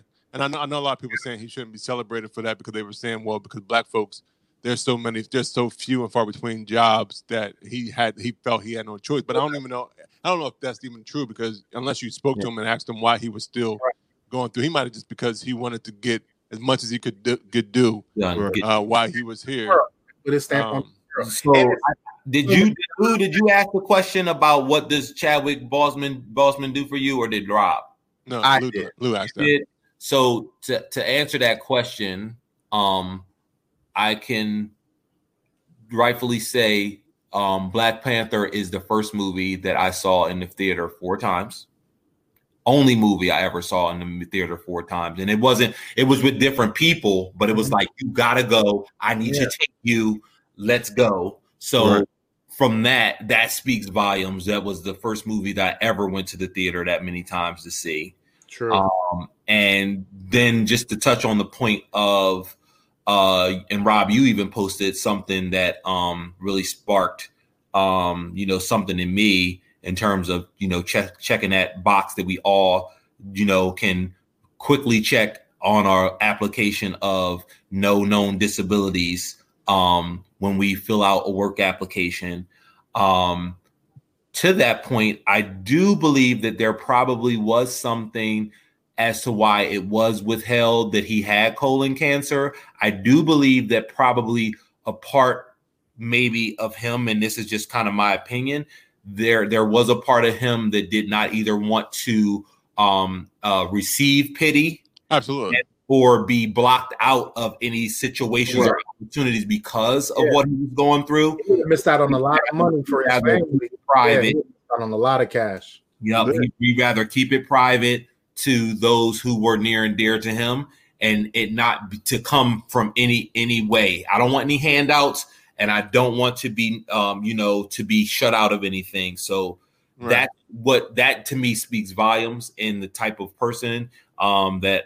Not me not knowing him personally, but that I think that, that he is definitely a captivating actor, and definitely laid his heart on the line in all the roles that I've seen him in. 21 Bridges, by the way, guys, if y'all have not all seen it, please watch it. Unbelievable movie. I watched that like a couple months ago. What's it on right now? I think I watched it on Apple TV Plus. Okay. But it could be on some other different platforms, but that's where I watch it. Great. Yeah, I think it's coming to either Netflix or Amazon in September, I think. September. Okay. One or someone else. I saw the thing. I can't remember exactly which one it was coming to. For me, I know when when I heard that he had passed away, we were watching a comedy show. That shit became unfunny. After, right. Like nobody was funny after that. I don't even know if they were funny or not, but nothing was funny. Like I wanted to, for some reason, I'm not gonna lie, I did cry. I was gonna say I wanted to cry. I felt it was sad, not just because somebody posted there's things that happen when celebrities die, especially they either touched you, their movies or work touched you in some way, or then you start thinking about if somebody had passed in your family recently, or you think about your own mortality. So that's why it always kind of touches you. He's like 3 years older than me. Especially like when you see his age and shit. Yeah, right. Like, that's so close. I was telling my wife, if I went to Howard, we would have been classmates. Really. Yeah. Like, you know what I mean? You would have definitely same school year. Yeah, exactly. So it's like you start seeing all that. So I think it hit me a lot, and I think, but it's almost like, I mean, he did a lot in these few years that he was famous. That a lot of people, like his dash was incredibly impactful in all his work. So I think, it's like he's a true sense of a star where he burned bright, but then his job was done, right? And then he did his job, and he was I know he was a religious gentleman, so it was time for him to go home. He did his work, so it was sad. Well done, my son. Well done, my son, as the Lord would tell him. Yeah, exactly. It was definitely sad, but it also brings up, and I think people had brought up a lot of things in terms of, I think I don't know how you say it, but it's like the colon industry or colon organization testing. They were saying that like symptoms. They were just saying in terms of it affects black men. Yeah, black men. But fortunately, so it's a taboo, I guess, because of where the colon is. People, there's a taboo about not getting tested, so people don't get tested. Even though they were saying get tested 45 unless you have a history, then get tested early. But he was 30. I think he was 38 or 39 when he found out. So it's like, so when is that? So I don't know if he was supposed to get tested. Right, but I don't know if he had a family history of colon. That's what they were saying. If you have a family history, then get tested earlier. But as black folks, we do have to do, huh? Do you know what the test is? I'm assuming it's a rectal exam. I'm assuming, I'm assuming. They do the camera thing. They can go both ways, though. They can go. What? Both ways. I don't know what one way there. They can go in front or they can go in the back because I got my kidney issue. Right. Yeah. They check that. My colon too when they check my kidney. But that seemed like a long way to go in the mouth. Not in the mouth. Not in the mouth. No. I wasn't talking about the mouth. You talking about the penis? I'm taking the back door there. Take the butt. Take the butt. Not a good time, let me tell you. Absolutely not. Were you awake for your call? I was awake, nigga. Like that shit. Like, were you on IV? Would you like be suicidal, nigga? Now they did give me a Valium, but it didn't help. It was just a pill, but not an IV or nothing. Yeah, they gave me a Valium. You know how you watch people on those like Facebook and their or Instagram clips where when they strapped in and they about to go up in that that like free for all like the sponge before thing, they be like, no, I'll change my mind. No. And then they pass out.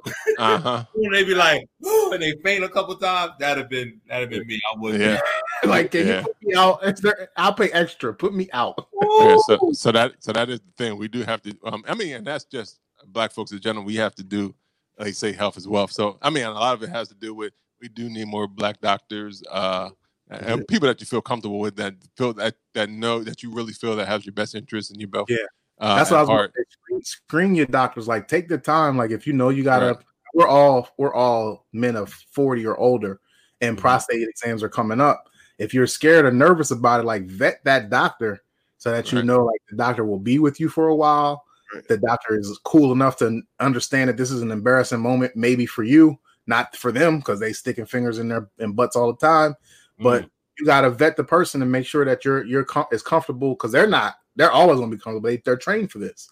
Right. But you have to be comfortable to talk to them and know that if I have a problem, that they'll hear me and be able to help me solve my issue. Right. So we have to do better. We have to be some of the things that are taboo. We got to talk about it. So get your prostate, your colon checked. Yeah. I know myself how to do better in terms of getting yearly physicals.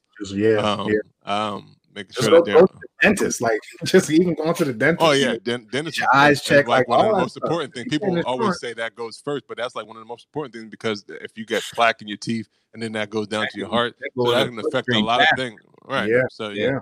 And in the worst case scenario, you don't got no fucking teeth. Like, right. Right. And that changes your whole facial. That changes your whole face. But right, even your skin, that's the biggest organ on your body, so you gotta check that out as well.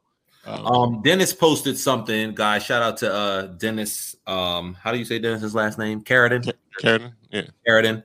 He posted on the Trauma Survivors Instagram site specifically about getting screened and signs of what you should pay attention to. But more importantly, just some stats. Every year, about 140,000 people in the United States get colorectal cancer, and more than 50,000 people die from it.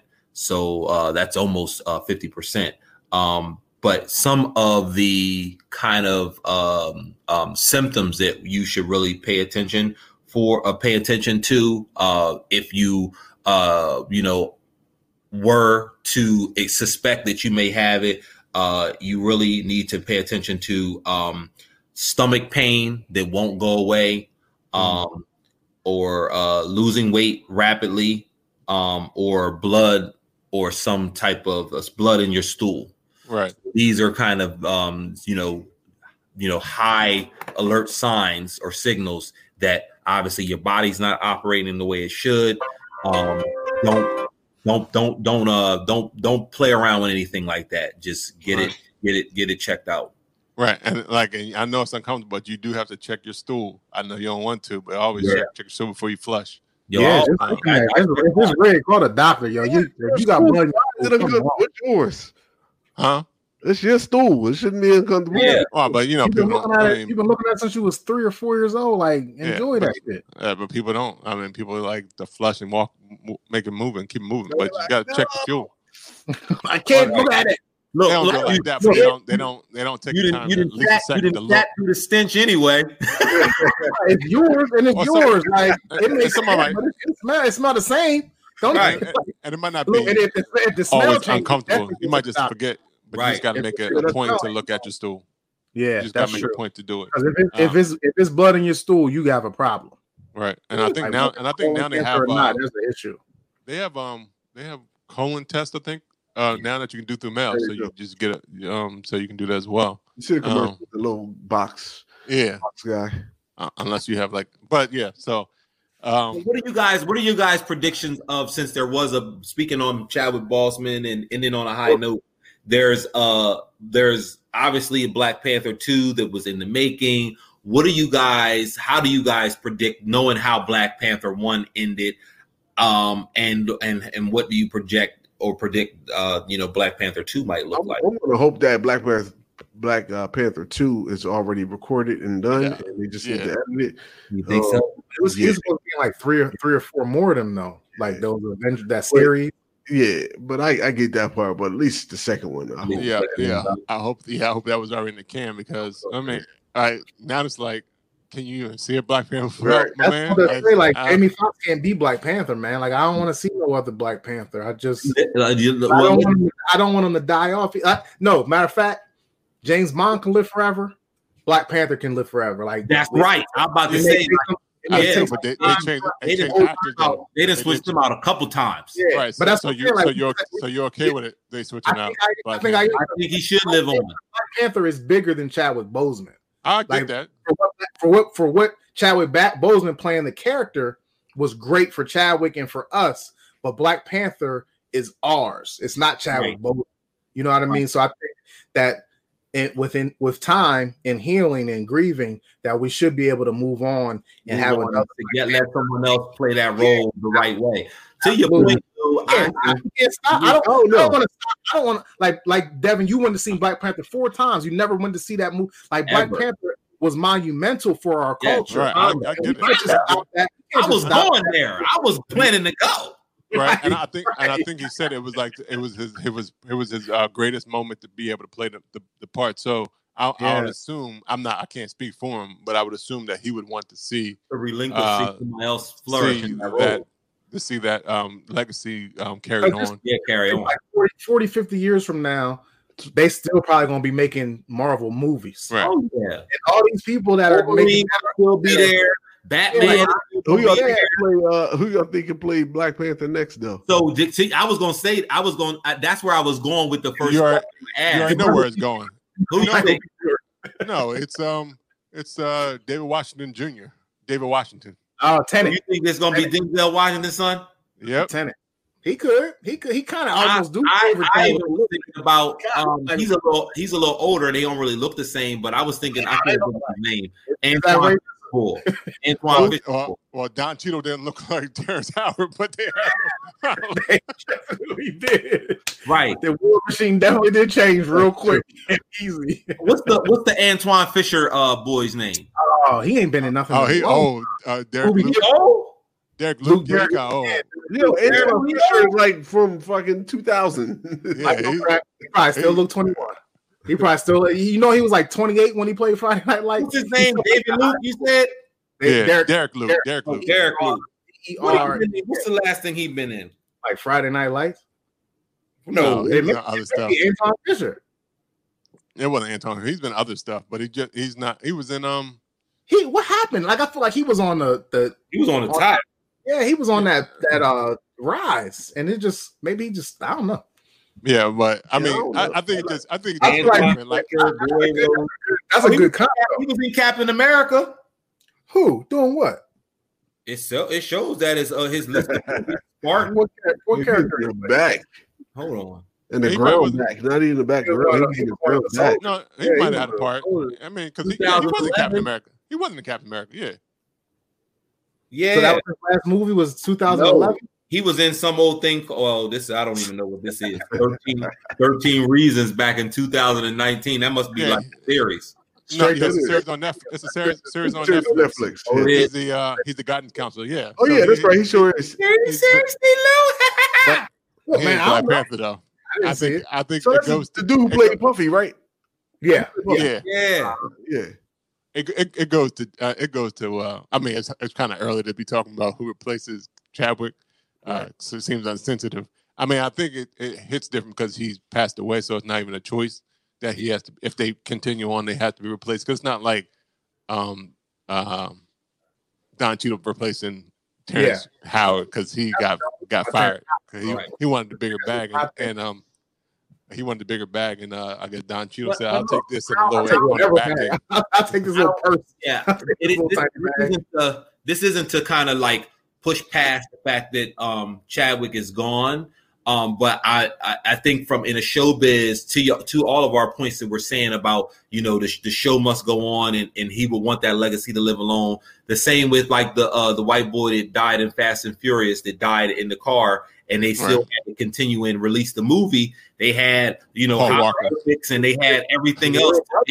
His real brother finished the movie. Yeah, Paul Walker is his name. Paul Walker. See, I told you. Actor's name. Yeah, you did. If you in the media family, I don't remember your name. Wasn't Paul Walker was his brother that finished the movie? Yeah, his brother finished the movie at the end, and Heath. I mean, there's other actors have passed away in doing production and stuff like Heath Ledger and stuff like that. So I'm sure they will find. I think it's just because of who he was and what he did stuff. He was an activist outside of Hollywood. He spoke for himself, spoke up for himself. I think even in that speech, he was saying he got fired from a role because he spoke his mind about the character that he was portraying. Because he said his first role he got fired from, I think, was like a soap opera or something like that. Well, the first major thing, it was a soap opera that he questioned the character because it was a black guy who got involved in the street life, and he's like, why? He asked the producers why and why, so they said he was too much of a trouble, but that opened up him for more opportunity, the greater opportunities. So that's what part of his thing was, that he didn't allow them people to stop his blessing. Yeah, and he was a blessing to the world. He he'll live on forever because cinema lives on forever. That's right. And he played some of the greatest characters, in American history, and Marvel universe as well. Right. One last thing. In the beginning of our episode, we played a piece of his speech at Howard University, and he spoke but he, it was really profound when he said that, we should all find our passions, our purpose that we're passionate about. I think that part of me that spoke to me, even when I heard it again today, just in terms of, I think that the vein and the avenue that we're in, we've created I don't think we've the four of us have just created a podcast, but we've created a platform that is really specific to Black men, that sheds one positivity. It sheds the fact that we can be diverse, we can be multicultural, we can pretty much. And I think that that's what he was saying, just kind of in that vein of purpose. It doesn't necessarily it's not defined by, someone else's, course that they set for you or doors that are kind of, opened or closed for you. And I think that we're kind of defining that for us, because we're in a space that where, we didn't know we would end up here. Right. You know what I mean? We from where we started or where, it all began, whether all of us had different beginnings of how this, this podcast even started, from what drew us to Craft Brew or what drew us together.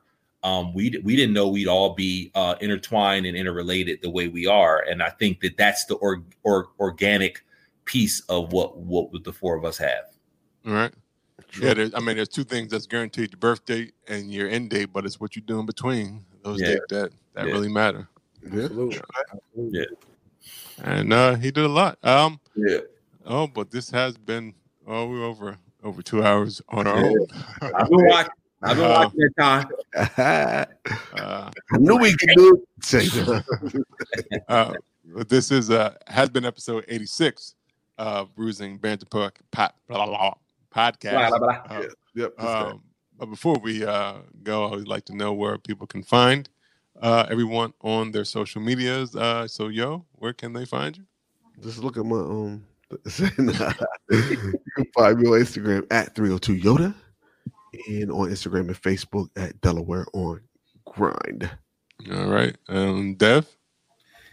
You can find me on the Instagram, Devin Aaron _the_ great. Ask about me. Lou? What do you ask? For all your beer needs, Lou Belgium. I'm on them Instagrams. All right. And you can find Bruising Banter Podcast at Bruising Banter Podcast on Instagram, Facebook, and Twitter. You can listen to the podcast on Apple Podcasts, Anchor, Spotify, wherever you listen to podcasts, like Pandora and iHeartRadio. And you can find me on... Oh, fuck it. I don't know. Get that together. By the next episode. I never remember where the underscore is. I know there's an underscore in there, but just go to Bruising Banner and you can find me on. Just go to Bruising Banner. You'll find me.